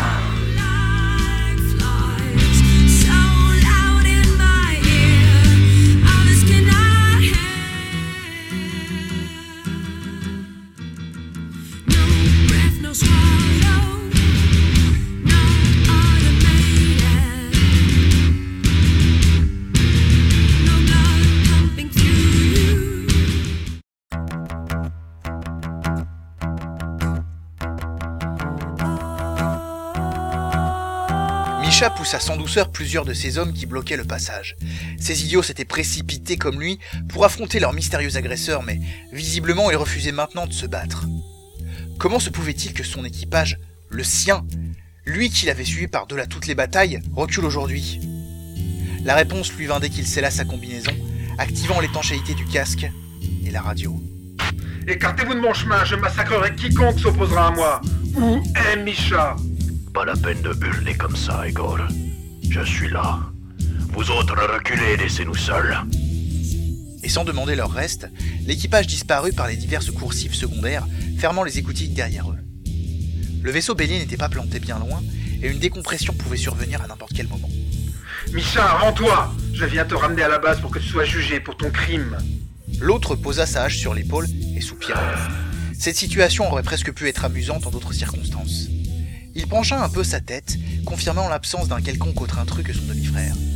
Et tu es venu seul. C'est un peu risqué, non? Déjà que lors des attaques, tu manquais souvent de te faire étriper. Te voici là qui enfonce et endommage mon vaisseau et vient menacer sans vergogne. Esphire Elle est morte. Elle se refusait à moi une fois de trop. Je ne dis pas que je suis fier de mon geste, mais c'était la seule issue possible. C'était notre sœur Es-tu donc devenu fou? C'était une grande guerrière, mais c'était aussi qu'une femme. Il était temps qu'elle prenne son rôle dans la communauté pirate et dans la famille. Tu as toujours été protecteur envers les tiens. Pour toi, on passait au-dessus de tout. Comment as-tu pu? Comment? En lui écrasant son joli cou, si tu veux tout savoir. Et sa petite chatte ne méritait pas tout le temps que j'ai attendu pour la voir. Instinctivement, Igor s'élança vers son géant de frère, traversant les quelques mètres les séparant, son épée pointée vers lui. Sans inquiétude particulière, Misha para le coup de son énorme hache, bloquant l'arme contre la paroi. Laisse-moi partir loin, mon frère. Je veux être mon seul bourreau. Tu deviendras le chef de la communauté et un jour, tu oublieras. Oublier Dans une contorsion qui surprit le géant, Igor désengagea son épée et d'un bond, il repartit à l'attaque. L'autre se replia et frappa le jeune pirate fou de colère d'un coup sec de son manche. Celui-ci fut projeté contre le mur et en perdit son épée sous le choc. Avant qu'il n'ait pu la récupérer, le pied énorme de Misha lui écrasait la main, la face aiguisée de la hache à quelques centimètres de sa tête. Je te demande de me laisser partir. N'insiste pas, Igor. Je... Commandant, l'attraction de la passe augmente encore. Nous allons devoir allumer les propulseurs latéraux, mais le vaisseau bélier risque de se décrocher et la zone où vous êtes va subir une décompression. Attendez encore. On ne pourra pas attendre longtemps. Je n'en ai pas pour longtemps. Terminé. Alors, tu as entendu? Il faut que tu rentres à la maison. Ton vaisseau est juste là-bas et le sas avant est grand ouvert. Tu rentres et tu me laisses partir et tu ne me reverras plus. L'autre solution serait que je te tue là, tout de suite. Tu n'es pas stupide? Fais le bon choix. Igor projeta ses deux pieds en plein dans le casque de son frère, posant sa main libre sur le plat de la hache pour repousser le danger. Misha n'eut d'autre choix que de reculer, libérant son adversaire qui reprit immédiatement une position d'attaque. Tu vas rentrer avec moi, Misha. Père et tous les membres de notre famille te jugeront pour le crime que tu as commis. Le géant resta sans voix quelques secondes. Mais qu'espérait son fou de frère? Il n'avait strictement aucune chance, il était dominé physiquement et techniquement, et pourtant il refusait de lâcher prise. Soit. Il empoigna sa redoutable hache et se positionna à son tour. Comme tu veux, Igor. Je vais arrêter de jouer désormais. Tu veux la guerre? Je vais donc te donner la leçon que tu aurais dû recevoir depuis longtemps. Je ne me laisserai pas faire. Il attaqua, choisissant un angle bas. Son adversaire le para d'un simple geste, le frappant de son genou dans les côtes. Le choc coupa le souffle d'Igor qui recula. L'autre était déjà sur lui. D'un violent coup du plat de la hache, il le fit voler plusieurs mètres en arrière. Roulant sur lui-même, le jeune pirate se rattrapa, vérifiant d'un coup d'œil que sa combinaison n'était pas endommagée. Tout allait bien pour l'instant. Misha approchait, marchant tranquillement, fier de l'effet qu'il produisait sur son frère et de la démonstration offerte. Igor recula encore, prêt à parer toute nouvelle attaque.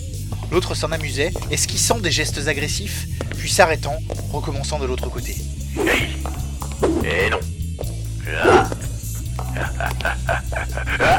ah, pas encore, pas encore.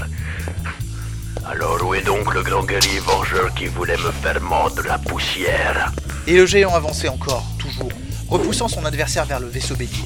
Igor ne se doutait pas de ce que cherchait son frère. Il allait le remettre de force dans l'appareil. Puis le vaisseau pirate plongerait dans la passe de Magellan, l'abandonnant là, charge à lui de se débrouiller pour rentrer. Son dos toucha la pointe bélier. On y était. Misha l'avait ramené là où il le désirait. Tu vas tout seul ou je t'aide? Lança son frère, Gognar. Viens donc me chercher, je te mettrai moi-même à fond de cale. Au moins je te le connais, le sens de l'humour. Comme tu veux, ça va faire mal. Il leva sa hache, visant clairement les jambes pour obliger Igor à sauter sur les trappes de son appareil. Commandant, on ne peut plus attendre. Il faut lancer les propulseurs maintenant. Attendez encore C'est impossible. On est entraîné. D'un coup, le vaisseau reprit son roulis, se penchant encore plus. Misha n'eut d'autre choix que de faire un pas de côté, et cela suffit à Igor. En voyant son épée par-dessous, comme Esphir le lui avait appris, il remonta la lame du long de la combinaison de son frère. Arrivée à la poitrine, la lame découpait déjà le tissu. Arrivée au cou, elle entamait ses chairs. Le mouvement ne s'arrêta pas sur la croche de la fermeture du casque, tout juste répata-t-elle dessus et brisa la visière. Le réflexe de recul du géant lui sauva son œil, mais pas sa joue ni son arcade sourcilière. La lame entaillait profondément son visage du côté gauche. Micha roula sur lui-même et tenta de se rattraper, mais il n'y parvint pas. Le vaisseau pirate allait bientôt se retourner sur lui-même. Soudain, un grondement leur parvint de l'extérieur. On avait activé les réacteurs pour tenter de sauver l'appareil.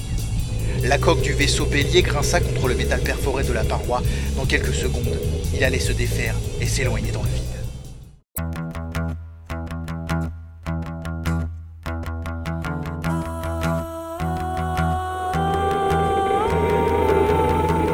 Le vaisseau pirate se redressait, permettant aux deux frères de reprendre appui. Le visage en sang, un œil fermé, Misha ne s'amusait plus du tout. Et le regard haineux qu'il lançait n'augurait rien de bon. C'était très certainement ce regard qu'Esphir avait rencontré pour ses dernières minutes de vie. Le combat n'allait pas s'arrêter là, et visiblement le géant ne se rendrait pas. Igor prit enfin, sans doute un peu tard, la mesure de son erreur de se mesurer à l'indestructible Misha. Alors qu'il en soit ainsi. Il serra la poignée de son épée et repartit à l'assaut dans un nouveau hurlement. L'autre, handicapé par la perte momentanée d'un œil, jaugeait plus difficilement les distances, calculait moins bien les hauteurs et la redoutable hache fondit la paroi juste à côté d'Igor. Celui-ci ne manqua pas l'ouverture ainsi faite, car son frère avait cette mauvaise habitude de répéter ses attaques. Le coup de genou qui partit s'empala sur une lame qu'Igor tendait. Elle traversa la cuisse du géant de part en part. Sous la douleur, celui-ci repartit en arrière, se saisissant de l'arme fichée dans sa jambe et l'extirpa de lui à pleine main. Sous les yeux ébahis de son propriétaire, Misha plia la lame à la rompre, se blessant les mains sans aucune émotion. Il jeta les morceaux derrière lui, et les mains levées, du sang s'échappant de sa combinaison par les gants, sa cuisse ou son aume, l'impitoyable machine à tuer avança vers Igor, son œil plus mauvais que jamais. Claquement derrière eux. Le vaisseau bélier se désincarcérait, provoquant un violent appel d'air. Les deux pirates furent entraînés dans le vide. Igor se saisit par réflexe de la porte ouverte de son vaisseau. Sa tenue le protégeant, il put se glisser à l'intérieur de l'engin. Quant à son frère, l'autre se retenait aux déchirures du métal autour de l'ouverture laissée béante par le vaisseau bélier. Les gouttes de sang s'échappant de son corps se congelaient sur place, et le géant n'eut d'autre choix que de protéger son visage d'une main tout en se maintenant par l'autre. Misha pourrait-il s'en sortir? Hélas, Igor ne put s'intéresser plus longtemps au devenir de son frère, car si le croiseur pirate utilisait cette tuyère au maximum de leur poussée pour désengager l'engin de l'attraction de la passe de Magellan, le petit vaisseau bélier ne possédait pas de telles ressources. En quelques secondes, un kilomètre séparait déjà les deux appareils. Ce sera le triple la poignée de seconde suivante. Et très vite, il disparaîtra dans le gargantua stellaire.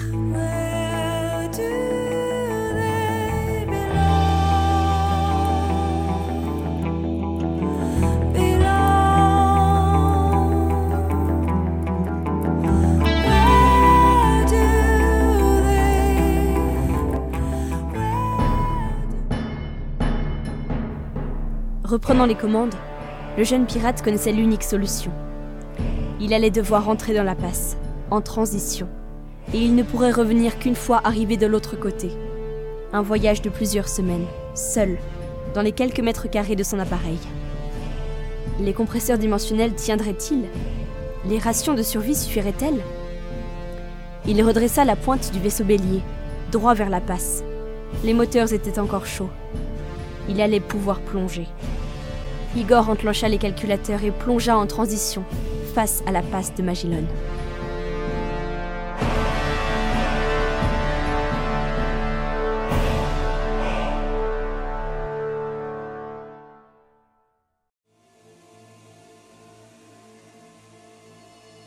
Et eh, que se passe-t-il? Pardon? Colonel, tout vient de s'éteindre? Jeff Hill se redressa sur son fauteuil. Foudia Hacham avait raison, indéniablement. Les voyants de survie s'étaient activés, inondant de lumière rouge le centre du commandement. Les grands écrans n'affichaient plus rien. Même les diodes habituellement folles semblaient être sans vie. Les premiers rapports, provenant des postes de milice de tout le transporteur, décrivaient la même situation, un peu partout. Et inutile d'être un devin pour se douter que si le transporteur numéro 5 de Sterling Price, à quelques kilomètres devant eux, n'émettait plus de lumière non plus, c'est qu'il était frappé de la même panne. L'ancien guerriero comprit immédiatement. Il leva sa canne et activa un bouton caché. Le réseau d'urgence utilisé pour communiquer actuellement dans tout le vaisseau était autonome, avec sa propre source d'énergie, et sa canne avait été modifiée pour ce genre de situation. Ici votre commandant. Je demande à tous les membres des forces de sécurité de se mettre en place pour une alerte maximale. Ce n'est pas un exercice. Nous sommes sous la menace d'une attaque imminente, je répète. Alerte maximale, tout le monde à son poste. Puis il se tourna vers les équipes à l'œuvre dans le centre de commandement. Que l'on prépare toutes les barres de secours, scellez les couloirs principaux, mettez en place le réseau haute fréquence d'urgence. Commandant, mais que se passe-t-il? Madame Hacham, nos trois transporteurs sont à l'arrêt, tout est hors tension, des radars au hangar de nos chasseurs, et seuls les systèmes de survie tiennent le coup. Ce n'est pas un hasard, c'est une préparation pour une attaque. Au même moment, sur bâbord, un flash lointain éclaira l'obscurité glacée. Sterling Price ouvrit les yeux. C'était donc pour maintenant Ils arrivent, ce sera par bâbord.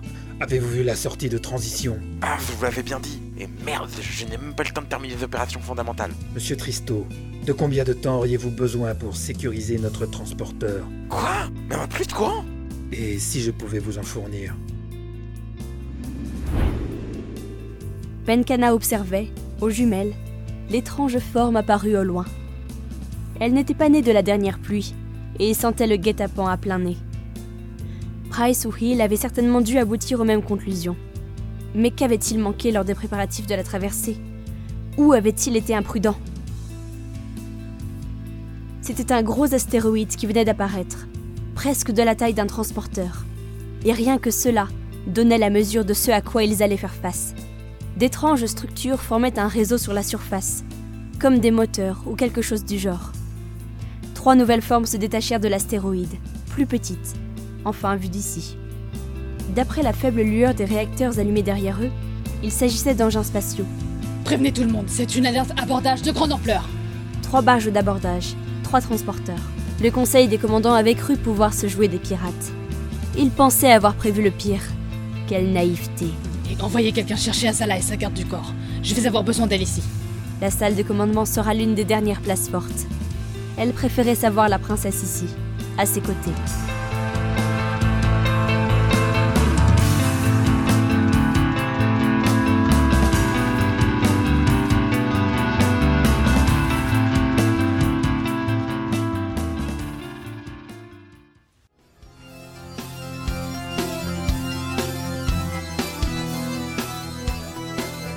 La carte spatiale où figurait habituellement une partie de l'univers proche laissait apparaître, cette fois, un schéma de la zone environnante.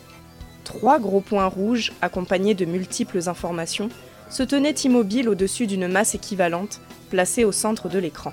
Dans deux minutes, je veux une actualisation des rapports de pression des compresseurs. L'équipe d'ingénieurs doit être capable de nous donner toute la ressource dont on aura besoin. Passez-leur le mot. Choupa, la pirate metteuse en scène de tout ceci, tentait de ne pas montrer à ses subordonnés combien elle pouvait être inquiète du déroulement de l'attaque. Elle avait joué l'ensemble de ce qu'elle possédait dans cette opération. Il s'agissait de la plus grande attaque pirate jamais coordonnée de mémoire spatiale. Son précieux astéroïde, le cœur de son équipage, là d'où elle pouvait régner sans partage sur une zone jamais égalée, sa maison, était à découvert presque sans protection. Certes, tous ces appareils étaient prêts à prendre l'envol si besoin, mais elle comptait garder cette carte en réserve pour le moment venu de l'estocade. Cela faisait des mois qu'on testait, qu'on théorisait, qu'on reprenait les calculs. Les sommités de l'univers soi-disant connu de l'homme méprisaient les connaissances et le savoir-faire pirate.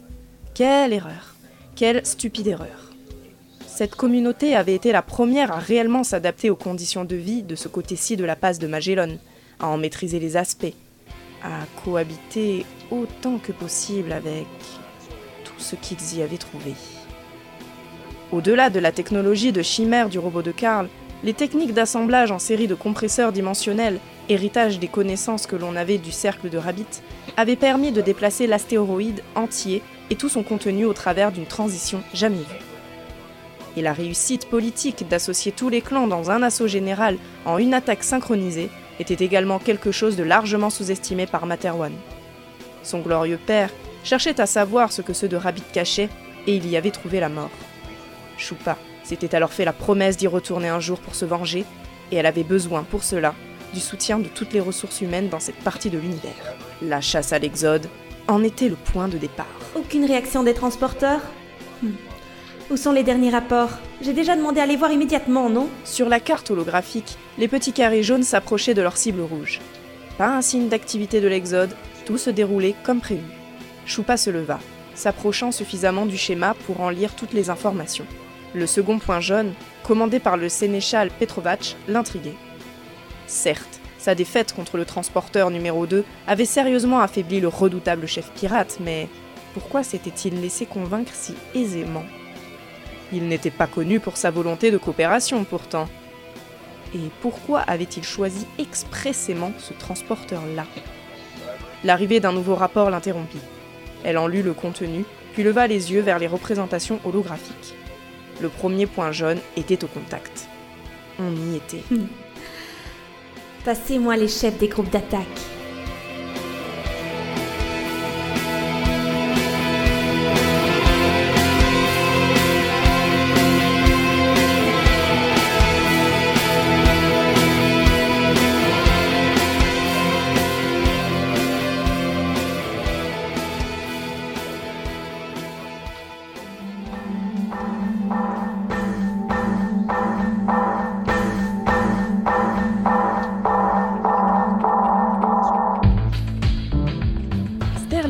Price s'approcha de son jeune informaticien. Celui-ci pianotait si vite sur le clavier de la console que les mouvements de ses doigts en devenaient invisibles, à croire qu'il écrivait du code aussi vite qu'il parlait. Monsieur Tristo, L'autre ne réagit pas, profondément concentré. Ce jeune homme sera une recrue de premier choix si l'on s'en sort, se dit à lui-même le colonel. Derrière lui, un grognement, suivi de quelques bruits de câbles roulant sur le sol, puis plus rien.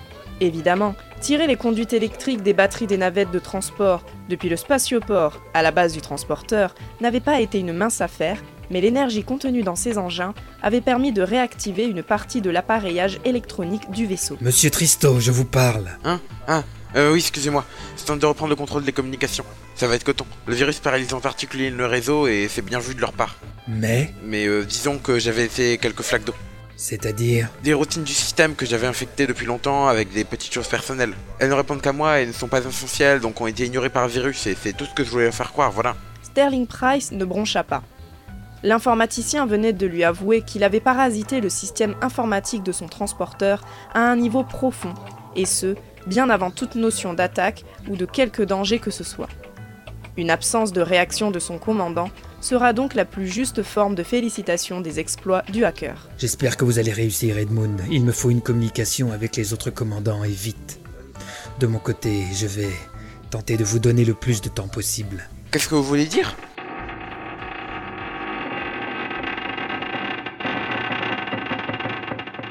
Un grincement métallique lointain lui répondit. Il remontait le long des parois du vaisseau comme un rugissement étouffé du transporteur. On commença à s'affoler dans les centres de commandement et plusieurs opérateurs quittèrent leur poste pour se masser contre les grandes baies vitrées. Un subordonné, visiblement crispé, apporta au commandant un pad contenant un nouveau rapport. Qu'on scelle les niveaux au-dessus et en dessous de ces zones. N'hésitez pas à faire sauter les parois s'il le faut, et que les civils se regroupent dans la cité intérieure. On pourra la défendre. Il ajouta doucement, à l'attention du jeune informaticien comme à lui-même Un temps. Nous venons d'être éperonnés, monsieur Tristo, comme au bon vieux temps de la marine à voile. Et comme le convoi entier de l'Exode est sans aucune ressource, on nous traîne maintenant vers l'astéroïde que vous voyez là-bas, où une meute de pirates s'apprête à nous tailler en pièces directement sous leur laser de découpage. Quoi? Mais, mais on ne peut rien faire Combien de temps on a avant d'arriver là-bas et qu'ils nous attaquent? Qu'ils nous attaquent Mais vous pensez vraiment qu'ils vont nous laisser nous préparer tranquillement? Tenez, regardez. il lui tendit le pad, une photographie affichée en plein écran. On y voyait le large pan d'un mur déchiré par une sorte de pointe d'œuf ouverte en son centre, et de sombres flous en sortir en courant, certaines se dirigeant vers les preneurs d'images. Leurs troupes de choc sont déjà à bord. Cette photo a été prise il y a quelques secondes, juste après notre épronnage. Ils vont devoir nous occuper, et si possible réduire à néant nos derniers espoirs avant que le gros de leurs camarades ne nous tombe dessus. Là-bas. Du doigt, il pointa le gros astéroïde, masse noire silencieuse au loin. Quoique, ne venait-elle pas de grossir depuis qu'il l'avait vue tout à l'heure? Tristo s'efforça de respirer calmement. Il riva ses yeux sur le clavier, les mains tremblantes. La panique guettait. Il était prisonnier d'une coque de métal investie par des hordes de guerriers féroces et sans pitié.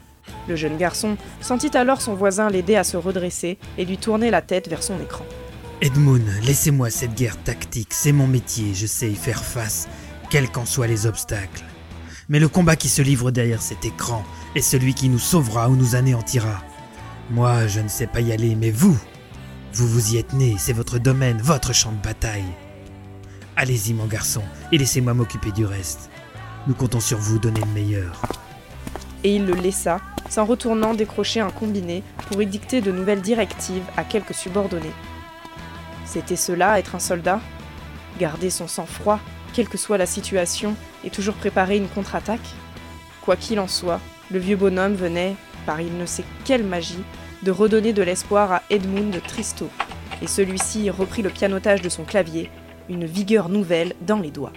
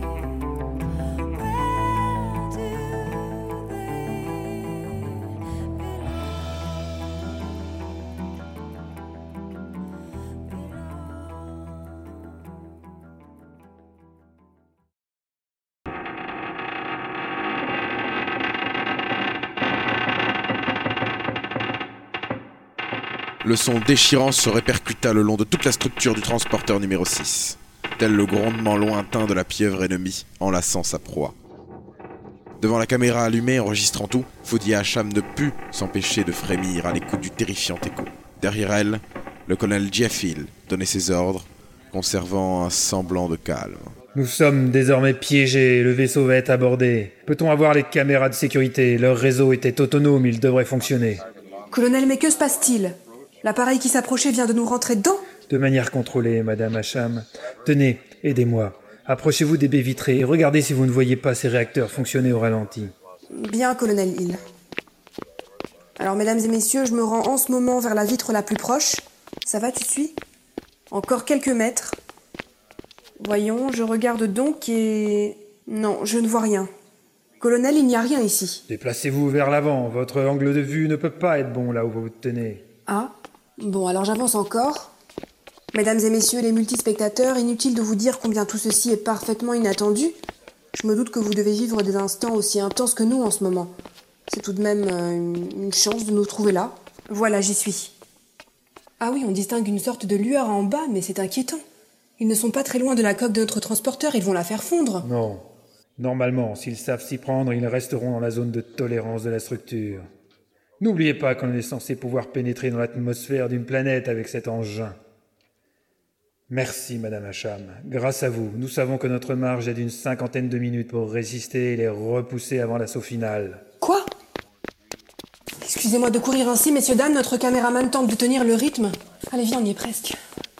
Mais le commandant JF vient de donner une information très inquiétante, mon colonel. Pouvez-vous répéter pour l'enregistrement, je vous prie? Hmm. Excusez-moi, Madame Hacham. Je crains que je ne puisse assurer le service minimum pour votre émission. Vous devrez vous contenter d'observer. Alors, ces caméras de surveillance, ça vient? Juste quelques mots. Vous parliez d'une cinquantaine de minutes et d'un assaut final? Hmm. Colonel, s'il vous plaît. Le temps nous manque pour jouer aux devinettes, je vous accorderai ce que je pourrais. Ce vaisseau qui nous agrippe va nous entraîner vers l'énorme astéroïde là-bas. Je ne serais pas étonné si l'on découvrait qu'il s'agit d'une base pirate, dissimulée sous toutes les structures qu'on voit à la surface. Ils vont débarquer ici pour nous occuper le temps qu'on soit à portée. Et tout ce que contient cette partie de la galaxie comme pirate nous tombera dessus. Et ils nous attendent certainement avec impatience. Débarquer ici? Ah, les caméras, enfin Branchez les secteurs adjacents au pont abordé, maintenant. Oh mon dieu. Je. Tu filmes? Ne manque rien, s'il te plaît. Nous voyons en ce moment ces soldats pirates sortir d'une sorte de tête de pince énorme ayant déchiré la coque. Ils portent des tenues, euh, des scaphandres légers, dirait-on. Ils courent, on voit les couloirs défiler et toujours le même spectacle. Des hommes en armes qui. Eh, mais si ça tire, on dirait que des gens résistent. Les fous Ils ne devraient pas se trouver là, j'avais demandé de tout évacuer. L'un a été blessé, l'autre vient à son secours, mais ils sont débordés. Il y a des épées? Non. Ils sont. Ils sont. C'est fini. On ne résiste pas comme ça à une attaque de cette envergure. Qu'espéraient ces jeunes fous Contactez les responsables d'unité, qu'ils vérifient systématiquement si personne ne reste en arrière. Mais colonel, il faut nous défendre, il faut combattre.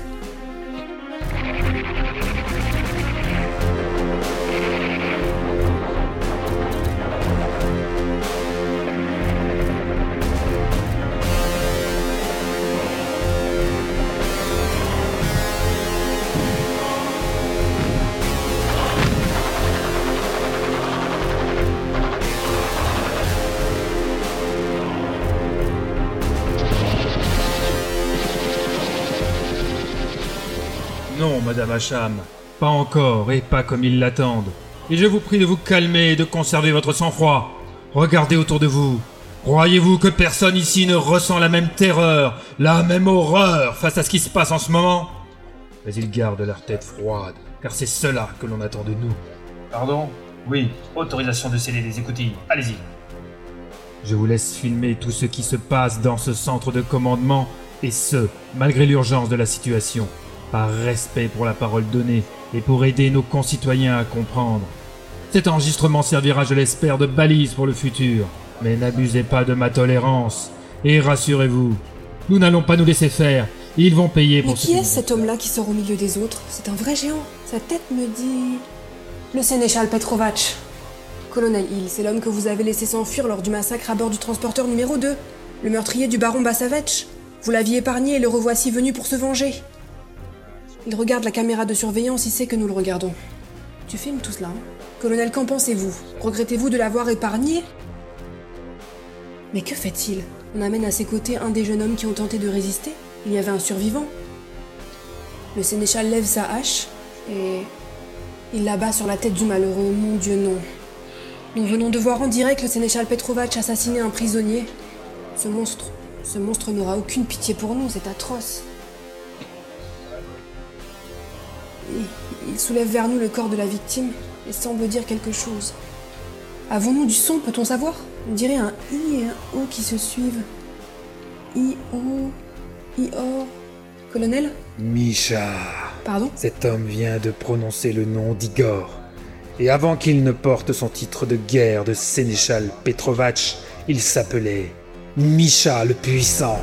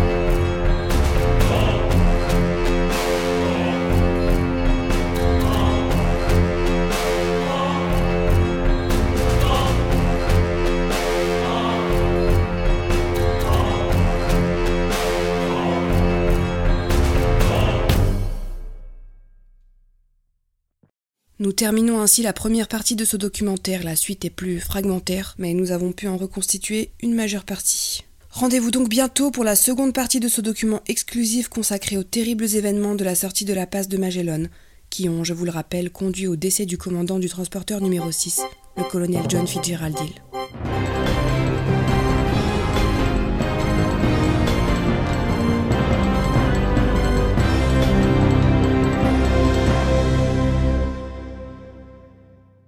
Fin du chapitre 18. Red Universe.